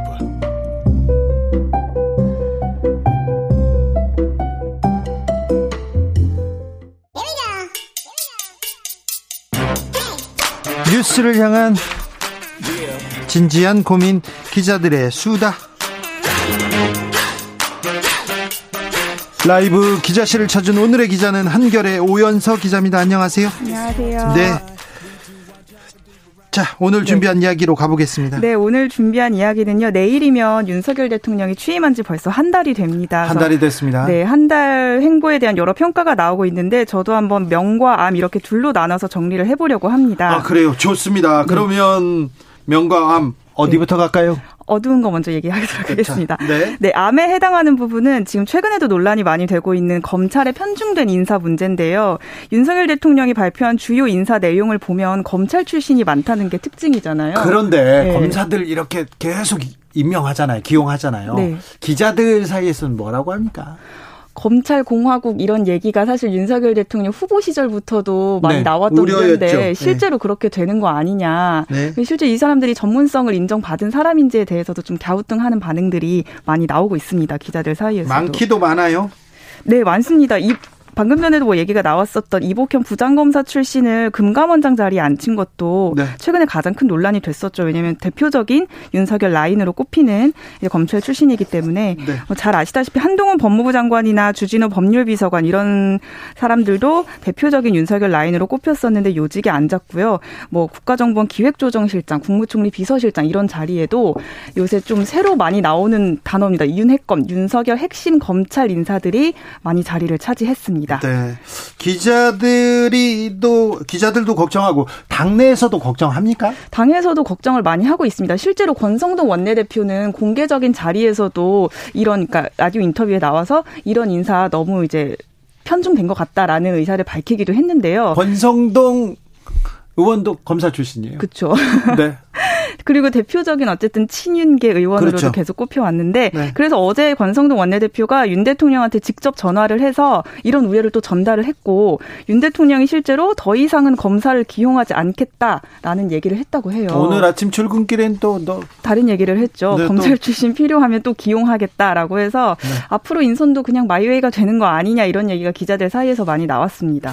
그래서 대통령한테 쓴소리 no라고 얘기하는 사람이 없다 이런 얘기가 그런- 계속 나옵니다. 그렇죠. 아무래도 측근들을 계속해서 기용을 하고 있으니까요. 아니 검사 출신들이 그런 얘기를 해야 될 거 아니야. 이렇게 쫓아가 가지고 너무 하면 우리까지 같이 매도돼 안 돼 이렇게 해서 노 이렇게 얘기를 해줘야 될거 네. 아닙니까? 그 이준석 대표는 근데 오늘 또 나와서 검찰 출신이라고 해서 또 역차별을 당하면 안 된다 이런 얘기를 했더라고요 공항에서. 또 예, 돌아왔어요. 네 돌아와서 그런 얘기를 했더라고요. 아, 그래요? 또 여기선 또 윤석열 대통령 편을 탁 들어주고 갑니다. 그러네요. 자, 명으로 가볼까요? 네, 기자들한테 호평을 받고 있는 부분들도 있는데요. 좀 특별한 출근길이 호평을 많이 받고 있습니다.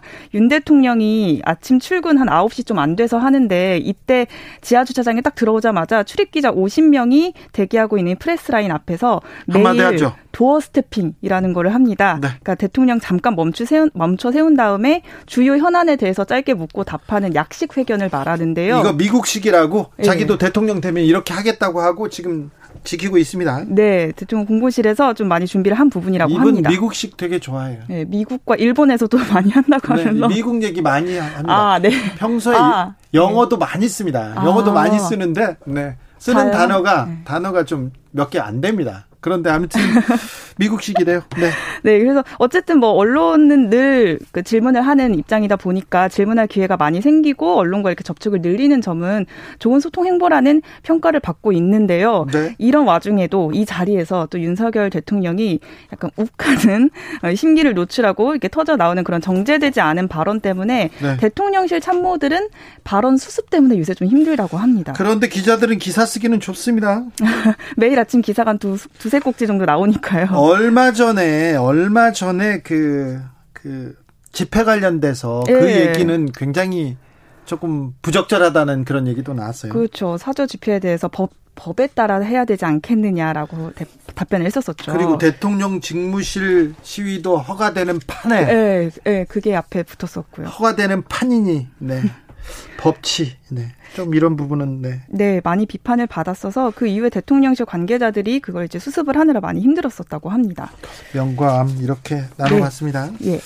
국민의힘에서 그런데 권력 투쟁 엄청납니다. 아. 정진석과 이준석 두 두 석의 전쟁, two stone 전쟁, 아, 뭐, two stone. 네, 아, 별 그- 얘기 다 나오던데요. 네, two stone 전쟁 그 국경으로 오가는 SNS 설전이 어제 굉장히 치열했는데요. 자, 드디어 이준석 대표 들어왔어요. 네, 오늘 오후 5시에 인천공항으로 귀국을 했습니다. 오자마자 마이크 앞에서 또 아. 얘기할 말 많더라고요. 네, 질문이 쏟아지니까 이준석 대표 오늘 가장 처음 한 말이 이 본인이 출범시킨 혁신위 얘기를 하면서 정진석 의원이 겨냥한 것 같아요. 혁신위 위원장 최, 최재형을 소위 이준석계로 몰아가면서 정치적 공격을 하는 건 여당 소속의 부의장이 해서는 안 될 추태에 가깝다 이렇게 표현했어요. 추태 또 한 발 더 나갑니다. 네, 당을 대표하는 어른일 수 있냐라면서 그동안 그 본인이 우크라이나에 있었던 6박 7일 기간 동안 정진석 의원과 설전이 얼마나 치열했는지를 상징적으로 보여줬습니다. 아니 근데 왜 그러는 거예요? 뭐 때문에 이렇게 싸우는 겁니까? 뭐 정진석 의원, 그러니까 설전에 포문을 열었던 정진석 의원 같은 경우엔 그냥 정치 선배로서 내가 조언을 한 건데 아니 이준석 그, 그러니까 왜 조언을 하는 거예요? 왜 지금 이 상황에서 우크라이나 갔냐 이걸 가지고 그쵸. 지금 마음에 안 든다는 건가요? 네, 초반엔 어쨌든 자기 정치라고 하면서 비판을 한 건데 어, 주목해야 될 점은 이 정진석 의원이 당에서 어, 대표적인 친윤계 중진 그렇죠. 의원이라는 점을 좀 주목해야 될 것 같습니다. 윤석열 대통령의 친구. 그렇죠. 고향 친구. 고향 친구. 네. 같은 충남 출신의 그 이 대표랑 당내 그 이런 친윤계 의원들이 사이가 많이 안 좋았었잖아요. 안 좋았죠, 대선 대선 때. 전부터. 예. 그 불화가 사실 아직 정리가 안 된 상태로 쭉 지속이 되어 온 건데 이런 상황에서 대통령이 취임을 했고 이 대표 임기는 또 내년 6월까지 1년이 남은 상황에서 1년 남았는데 네. 1년 동안 어 뭐 지켜볼 수 없다. 지금 정리해야 된다. 이런 얘기인가요? 저 계속 같이 가는 게 좀 껄끄럽다는 정서가 그 친윤계 의원들 사이에서 좀 있는 걸로 보입니다. 이 와중에 예. 이준석 대표 징계안이 논의됩니다. 요 맞습니다. 부분이 큰 변수입니다. 이게 이제 가장 큰, 이 대표가 맞이하기를 가장 큰 암초라고 보여지는데요. 어, 아시다시피, 가로세로 연구에서 제기했던 성상납 의혹과 관련된 건데, 구체적인 안건은 이 성상납 의혹과 관련된 증거를 이 대표와 관계자, 그 당 대표실 관계자가 인멸하려고 했다. 그래서 당의 명예를 실추시켰다. 이런 것까지 합쳐서 24일의 징계 여부를 논의를 하게 됩니다. 기자들은 어떻게 네. 봅니까? 이게 윤리위 내부에서는 아직 의견을 좀 정리가 안 된 상태인 것 같은데 사실 징계 그러니까 이게 지금 경찰 수사도 진행 중인 부분이기 때문에 그렇죠.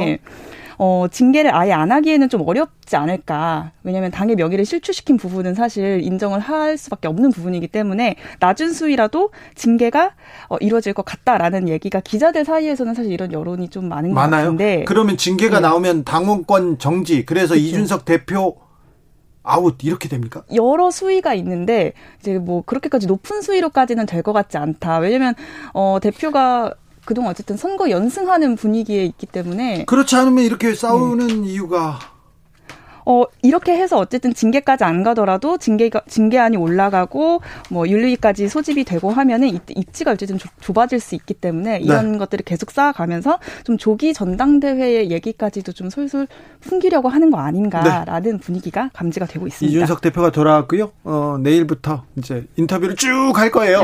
계속 얘기할 겁니다. 그러면서 설전은 계속되고요. 네. 아마 다음 달까지, 네. 다음 달 이후에도 이 윤핵관과 이준석 대표 간의 이런 그렇죠. 어, 권력 투쟁이라고 해야 되나요? 당권, 당권 경쟁과 네 이런 건 계속 될 겁니다. 네. 갈등이 계속 될 것 같습니다. 네. 민생과 경제, 뭐 국민 네 뒷전일 것 같습니다. 네. 당분간. 자, 그렇습니다.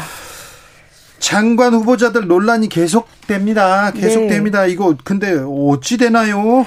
아, 대표적인 게 이제 김, 그, 박순애 교육부 장관 후보자랑 김승희 보건복지부 장관 후보자인데요. 근데 많기도 많아요. 많아요. 네. 많은데 국민의힘 내부에서는 뭐라고 합니까? 가장 좀 문제적으로 보고 있는 게 교육부 장관 후보자인 박순애 후보자 음주운전 이력이 굉장히 문제가 됐잖아요. 네. 근데 교육부 수장이 오른 사람이 음주운전 이력이 있는 게 말이 되냐. 이건 당내에서도 나옵니까? 그렇죠. 음주운전 같은 경우에는 뭐 특히 옹호가 안 된다. 왜냐하면 이재명 의원에 대해서 음주운전으로 그렇게 공격을 했는데 우리가 이걸 개인으로 뭉개는 거는 국민이 납득하기 어렵다라는 얘기를 들었었고요. 이제 제가 네. 여- 여러 이제 뭐 의원이나 당직자들 얘기를 들어보면 당에선 또 이런 얘기도 나오더라고요. 아니 음주운전은 사실 굉장히 기초적으로 검증할 수 있는 부분인데 인사 검증이 안 왜- 됐어요. 네, 검증을 또 이렇게 실패를 하냐 심지어 한번 낙마된 자리인데 네. 이런 거에 대해서 유감스럽게 생각한다는 얘기도 전 들었고요. 네. 또 어, 국민 눈높이 차원에서 어, 박순애 후보자 같은 경우는 제고할 필요도 있다. 그러니까 둘 다 날리긴 좀 어려우니 한 명이라도 근데 김승희 후보자는 네. 또 의혹은 또 산이에요. 이분은 뭐 부동산 너무 많아요. 예, 투기 의혹이 너무 많고요. 예. 이거 재테크라고 보기 볼 수도 없는데 네. 이 부분보다 그래도 박순애 후보자가 더 걱정이라고 생각합니다. 왜냐면 음주운전은 너무 국민 여론에 좀 치명적인 부분이다 보니까 여기에 더 예, 의원들은 조금 더 우려를 갖고 있는 것 같습니다. 아니 박 김승희 후보자 이거 만만치 않은데. 그렇죠. 자, 그렇습니다. 어, 박순애 후보자, 김승희 후보자의 운명은 어떻게 되는지 여기까지 하겠습니다. 기자들의 네. 수다 한결의 오연서 기자였습니다. 감사합니다. 감사합니다. 교통정보센터 다녀오겠습니다. 오수미 씨.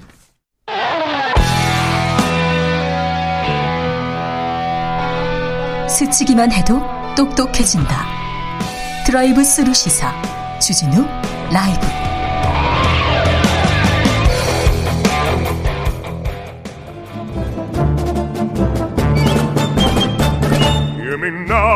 여기도 뉴스 저기도 뉴스 빡빡한 시사 뉴스 속에서 가슴이 답답할 때 뇌에 휴식을 드리는 시간입니다.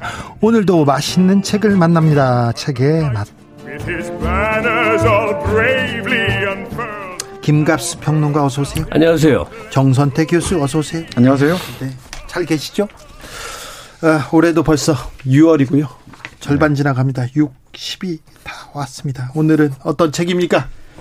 내일이 6월 10일. 네. 예, 이른바 60 항쟁, 6월 항쟁이 시작된 날이죠. 네. 어, 87년이니까 벌써 35년이 지났습니까? 35년 전이네요. 이, 그, 기억을 되짚어 보기 위해서. 네. 김형진이 쓴 소설 6월 10일. 김영진의 소설 가져왔습니다. 6월 10일 11을 읽어 보겠습니다. 35년 전 6월 10일 김갑수 선생님은 어디 계셨습니까? 아니 저는 그땐 뭐 거리에서 똑같이 네. 정말 저는 그때 이제 회사 다니고 있었거든요. 네. 근데 이제 부장님이 인솔자가 돼갖고 다 같이 나갔어요. 어, 지역을 짜갖고 네. 저는 창신동 방에 그러니까 지금 이 옛- 옛날 이대변 그 동대문 근처 가서 네. 와그 전후로 해서 머리 바로 위에 최루탄 한번 떨어져서 거의 죽는 처음 했던 기억이 나네요. 네. 아 네. 그렇습니까?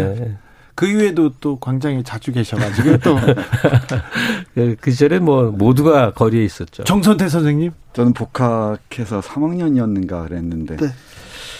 아, 진짜 그 87년, 86년, 87년 죽음의 세월이었죠. 네.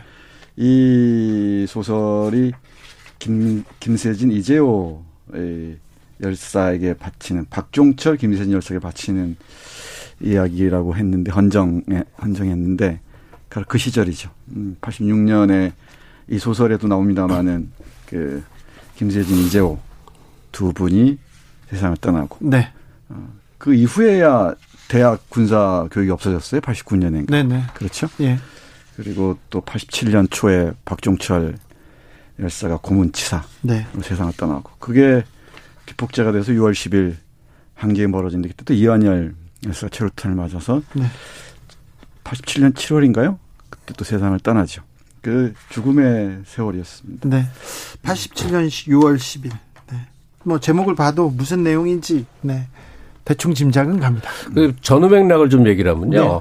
어떤 나라가 생겨서 제일 이제 그 불행한 시기도 있고 정반대로 한 나라가 이제 융성하는 그런 계기도 있고 그런데 우리도 되게 막 반만년 역사 얘기하는 것 같은데 공화정으로 따지면 신생국가예요. 네. 그죠? 2차 대전 끝나고 네.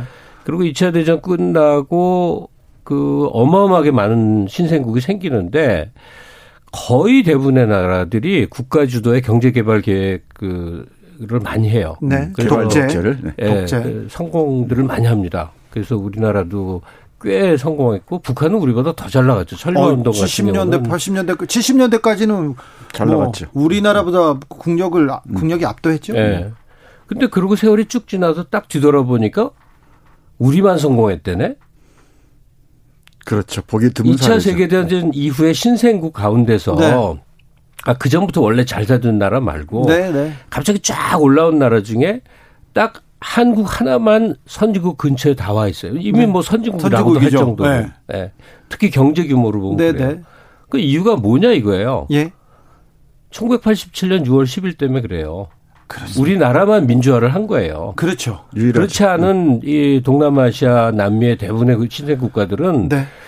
뭘 했냐면 그 이 군부나 뭐 지주나 하여튼 특권 계층들이 모든 걸 장악하잖아요. 네. 그게 계속되면서 사회는 몇 개의 그 이, 이, 서- 나뉘어 버리는 거죠. 그래서 미래 희망 없이 그냥 가는 거고 민주화를 이루는 사회는 어찌 됐건 내부 불만족과 불평등이 많아도 지지고 볶고 싸우면서 전진하죠. 예, 전 사회가 같이 요동치면서 앞으로 가죠. 네. 그러니까 쉽게 말하면 한국의 지난 날을 되돌아보고 오늘을 그래도 긍정적으로 여길 때 최대 분수령이라고 하면 1987년에 이루어진 재반 민주화 조치. 네. 그리고 그걸 상징하는 그 특정한 날이 소위 60 항쟁이라고 그래서 1987년 6월 10일이 돼야 되는데 매우 재밌는 거는 광주 항쟁에 대한 책은 어마어마하게 많아요. 소설로도 모두. 네, 영화도 많고요. 예, 우리 역사 기억 속에 굉장히 많은 게 있는데 이상할 정도로 육심 항쟁은 많지 않더라. 음, 아, 네. 맞습니다. 1987 영화가 한 번 나와서 네. 그래도 휩쓸고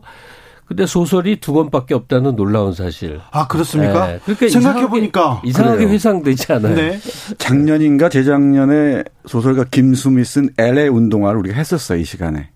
네. 그리고 또 제가 쭉 찾아봤더니 단편들은 이 60을 다룬 어 작품들이 있긴 있습니다. 네. 근데 60을 본격적으로 다룬 건 김수음의 이한열을 다룬 LA 운동하고 김영진의 6월, 6월 10일인데 이 소설 6월 10일도 6월 10일에 이르기까지 과정이지 6월 10일에서 시작해서 6월 629 이른바 항복 선언까지 그리고 있는 건 아닙니다. 이게 86년부터 시작해서 87년 6월 10일에 이르기, 이런 과정들을 그리고 있고 그 특히 학생 운동 그이예 뭐랄까요 내면들 네. 그 어떤 전략 전술들 그리고 전투 경찰과의 그 어, 대결 이런 네. 것들이 있죠. 네. 그 과정들을 그리고 있는데 제가 놀란 건 어, 어제 종강을 했는데 우리 네. 대학 신입생들에게 물어봤어요. 네. 내일 모레가 무슨 날이냐? 네. 하나도 모릅니다. 몰라요? 아니 지금 그이 나라의 토대 민주주의 토대가 여기 있는데 놀랍습니다. 놀라울 정도 제가 깜짝 놀랐어요. 그러니까요. 60에 대한 작품이 소설이 생각해보니까 없네요. 빛나는 길 TV님께서 문자 보냈습니다. 소설 6월 10일의 작가 김영진입니다. 저도 잘 듣고 있습니다. 주진우 라이브 지금 듣고 있습니다. 몰랐는데. 작가에게 너무 미안하니까 이 소설 얘기를 자, 책으로. 가보겠습니다. 예.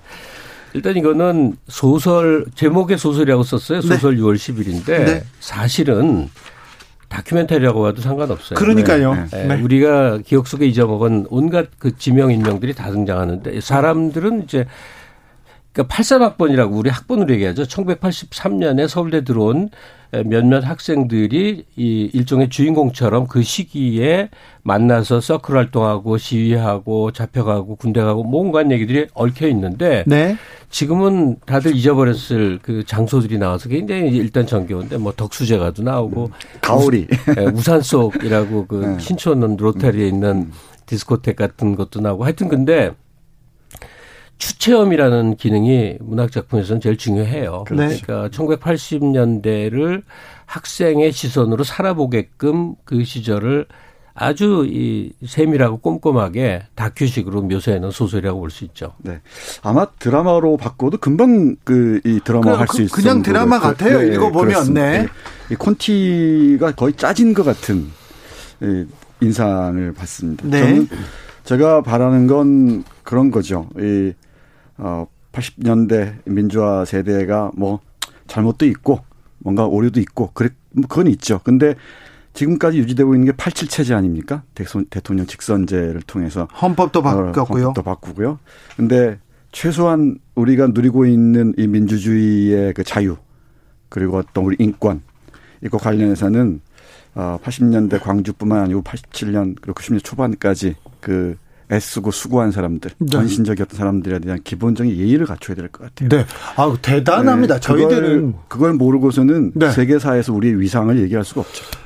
아니 그때 대학생들은 대학생이 귀했지 않습니까? 음. 대학생들인데 대학 가서 그냥 졸업만 하면 좋은 직장, 편안한 편안한 노후가 보장됐을 수도 있었어요. 그런데 네. 그걸 놓고 민주화를 위해서 헌신하지 않습니까? 이게 데모를 하고 민주화 운동을 하면 감옥에 가요. 그리고 인생이 어떻게 엇나갈지도 모르는데 자기를 던졌지 않습니까? 그때 그러니까 그때 당시 이제 대학생 그리고 네. 이제 4년제 대학생 그리고 굉장히 말하기 좀 뭐하지만 이른바 그 공부 잘하는 애들이 가는 대학생들이 대부분 이제 심리적 부채 의식들이 있었어요. 네. 우리는 나 개인의 이제 명예나 성공 을 위해서 살면 안 된다라는 부채 의식들이 거의 대부분 있었다고 어, 보여져요. 저도 그 시절에 대학사에 있었기 때문에 네. 이제 사회 분위기가 그랬는데 특히나 이제 열정적으로 학생 운동에 참여했던 사람들은 거의 이 1, 2, 3, 4학년의 그 구조가 있었어요. 1학년 때 스터디하고 2학년 때 가투하고 3학년 때 결핵 걸리고 4학년 때 징역 가는 거예요. 너무 좀 슬프잖아요. 결핵은 다 걸렸던 것 같아요. 결핵을요? 하여튼 그 순서대로 그렇게 해서 고- 고학년 때 징역 안 살면 굉장히 이제 미안해지는 그런 분위기가 있었죠. 네. 그러니까 현장 들어가는 게 어, 4학년 겨울방학 때 대학에 들어가서 뭐 공활이라고도 하고 공장 들어가고 하고. 뭐 네. 이렇게들 했는데 하여튼 그 당시에 이제 사회 분위기였다고 보시면 될 거예요. 책으로 들어가 보겠습니다. 자, 문장을 볼까요? 네, 문장을 좀 보겠습니다. 군데군데 우리가 기억해야 할 문장들이 많은데 다시 또 한마디 더 하고 이 문장을 보자면은 우리가 일본 젊은이들이 일본 역사를 제대로 안 배운다고 얘기를 하잖아요. 예. 제가 절감하는 건 우리의 젊은이 젊은이들도 이 못지않게 한국 현대사에 대한 그 이해가 정말 그 상상하기 싫을 정도로 낮은 것 같습니다. 아, 걱정이네요, 그거는. 이거 보통 걱정이 아니에요. 네. 그래서 이 이런 책들 뭐 전문 소설가가 쓴 건 아니죠. 음, 아, 우리 앞에서 얘기한 대로 다큐처럼 보이는데 자신의 경험을 그대로 이 드러내 주는 것 같아요. 예. 오사공호님도 내 나라의 역사를 이렇게 모른 채 시간을 음. 흘려 보내도 되는 것인지 다시 한번 고찰해 봅시다. 이렇게 얘기합니다. 근데 우리 시청자에게 부담 좀 주고 싶지 않아서 이제 독자로서 제가 얘기를 하자면요. 우리 그 근대사를 다룬 그 좋은 작품들이 되게 어깨에 힘이 너무 들어가서 읽을 때 너무 장엄한 그런 느낌이 들 때가 많거든요. 네. 그렇죠. 근데 이 김영진 작가의 미덕은 굉장히 담담하게 쓰여져 있어요. 음. 그런 식의 막 시대에 대한 그 뭐 고통, 아픔, 뭐 부, 분노 이런 것들이 아니라 그냥 대학 생활 친구들 모여서 이것저것 활동하듯이 아주 그 잔잔한 문투로 쓰여져 있습니다. 여기 6월 10일과 관련된 네, 문장 마지막 문장 마지막 부분에 있는데요. 잠깐 보겠습니다. 네. 이 주인공 격인 이정훈이 이 세상을 스스로 목숨을 끊습니다. 우리 분신 자살이 그때 거의 네. 아, 우리를 괴롭혔었죠. 네. 그 부분 보겠습니다. 이정훈의 죽음 이후 학생 운동 세력들은 더 이상 거리 시위 전술, 택, 이 택틱스라 그랬죠. 네, 전술을 짜지 않는다. 학생들의 억울한 죽음과 자기 희생의 모습을 목격한 시민들이 스스로 떨쳐 일어섰다. 그리고 그들이 발붙여 사는 생활 터전에서 동료들과 시위 전술 택을 자연스럽게 형성하여 전두환 군부독, 군부독재 정권과 싸웠기 때문이다. 87년 6월 10일 이날은 시민들 스스로 택을 짜고 처음으로 싸운 날이었다. 대통령을 직접 뽑는 직선제 개헌을 수행하지 않겠다는 전두환 정권의 발표에 분노한 시민들이 명동 일대에 모였다. 87년 6월 항쟁이 시작되었다. 넥타이를 맨 직장인들까지 힘을 다해 합해 시위를 벌였다. 장사를 포기하고 남대문 시장 상인들이 보도블록을 깨서 돌멩이를 학생들에게 전달해주고 있다. 그토록 시위가 벌어지지 않던 강남 지역 고속터미널 앞에서도 시민들이 반정부 구호를 학생들과 함께 외치고 있었다. 시민들의 자발적 시위 참여와 참여의 전투경찰, 사복 체포조들은 속수무책으로 거리에서 무장해제를 당하고 있다.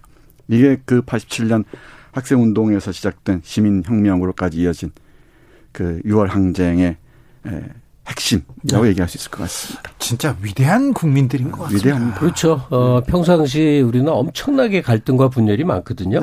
근데 중요한 변곡점에는 한 덩어리가 되는 속성이 있었던 것 같은데 음. 그 가장 컸던 게 바로 이 87년들 네. 이때는 학생 운동이라고 할 수가 없죠. 시민들이 다 참여했던 그리고 그 결과물은 뭐 이제 민주당 정도 수준의 자유주의자들, 자유주의 정치 세력의 집권으로 이어지는 과정이었다고 이제 이렇게 얘기를 해요. 그리고 2000년대 지금은 또 시대적 과제가 바뀐 것 같아요. 예, 80년대 학생들이 주장했던 민중 해방이라는 거의 나중에 인민민주주의까지 나갔던 아주 극렬한 이제 원래가 그렇거든요. 가면 끝, 끝까지 가니까 그게 한국 사회 성장과 더불어 지금은 가령 거대한 자산 양극화 같은 걸 어떻게 하면 크게 해결해 보느냐 이제 이런 건데 어 한국이 그래도 성공한 나라로 불릴 수 있는 것들은 바로 이런 그 중요한 변곡점에 우리가 단결했다 하는 것 그리고 그 시절에 80년대 활동했던 청년들이 기본적으로 가졌던 정신이 이제 공적 마인드예요. 그러니까 그렇죠. 예, 공동체라는 것이 네.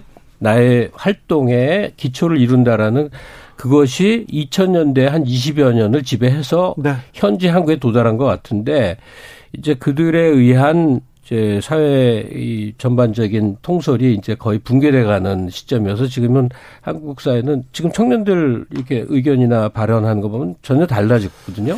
많이 그러니까. 다른 국면으로 가고 있는 거죠. 저는 이번 대선이 끝나고 그 세대들의 지금 그 세대들을 바라보는 역사적 평가를 한번 그 586이나 그 정치인들 그리고 그 주변 세대들이 모여서 같이 토론해 보는 건 어떤가 그런 생각도 좀 해봤는데 아니, 근데 공론화에서 586 활성화되긴 해야죠. 예, 586 정치인들 비난이 할 수 있는 거지만 그거는 아주 웃기는 얘기인 게 지금 586이라고 지칭되는 사람은 어느 어느 정당이 집권을 했건 한나라당이건 민주당이건 다 주력 주축 세력들이었어요. 네. 그래서 지난 20년 동안 지금의 한국을 만든 거예요. 앞으로도 근데 그들에게 계속 역할이 주어질 만큼의 이제 시효가 남았느냐 이 판단을 하는 것이지 지나간 동안에 이 사회운동 출신, 예, 학생운동, 노동운동 하던 그 사람들이 어, 국가 운영의 주체였던 사실은 우리에게는 굉장히 행운이었던 그 아주 유효적절했던 시기라고 네, 봐야죠. 그렇습니다. 역사를 직접 뭐 역사책으로 읽는다는 건 좀 부담스러울 수 있죠. 네. 근데 이 소설 형식으로 쓰여진 어, 이 6월 10일을 읽다 보면은 금방 말씀하신 586 국회의원이 네. 나옵니다. 권민수인가요? 네. 시작해서 이 학생들 배반한 사람들 여러 가지 그 흐름들이 나옵니다. 요즘 네. 젊은 세대들이 역사책이 아니라 소설로 다큐로 읽는 네. 걸 통해서 좀 역사에 대한 우리 민주 운동 세력에 대한 예의를 갖췄으면 네. 좋겠다. 네. 아, 그러니까 첨언 하나만 하자면요. 80년대 대학생들 뭐 하고 지냈나 알고 싶으면 이 책 읽으세요. 알겠습니다. 그렇죠. 김영진의 소설 6월 11일이었습니다. 10일이었습니다. 87년 6월 10일. 아, 네. 여기서 인사드리겠습니다. 두 선생님 감사합니다. 네, 고맙습니다. 네. 저는 여기서 인사드리겠습니다.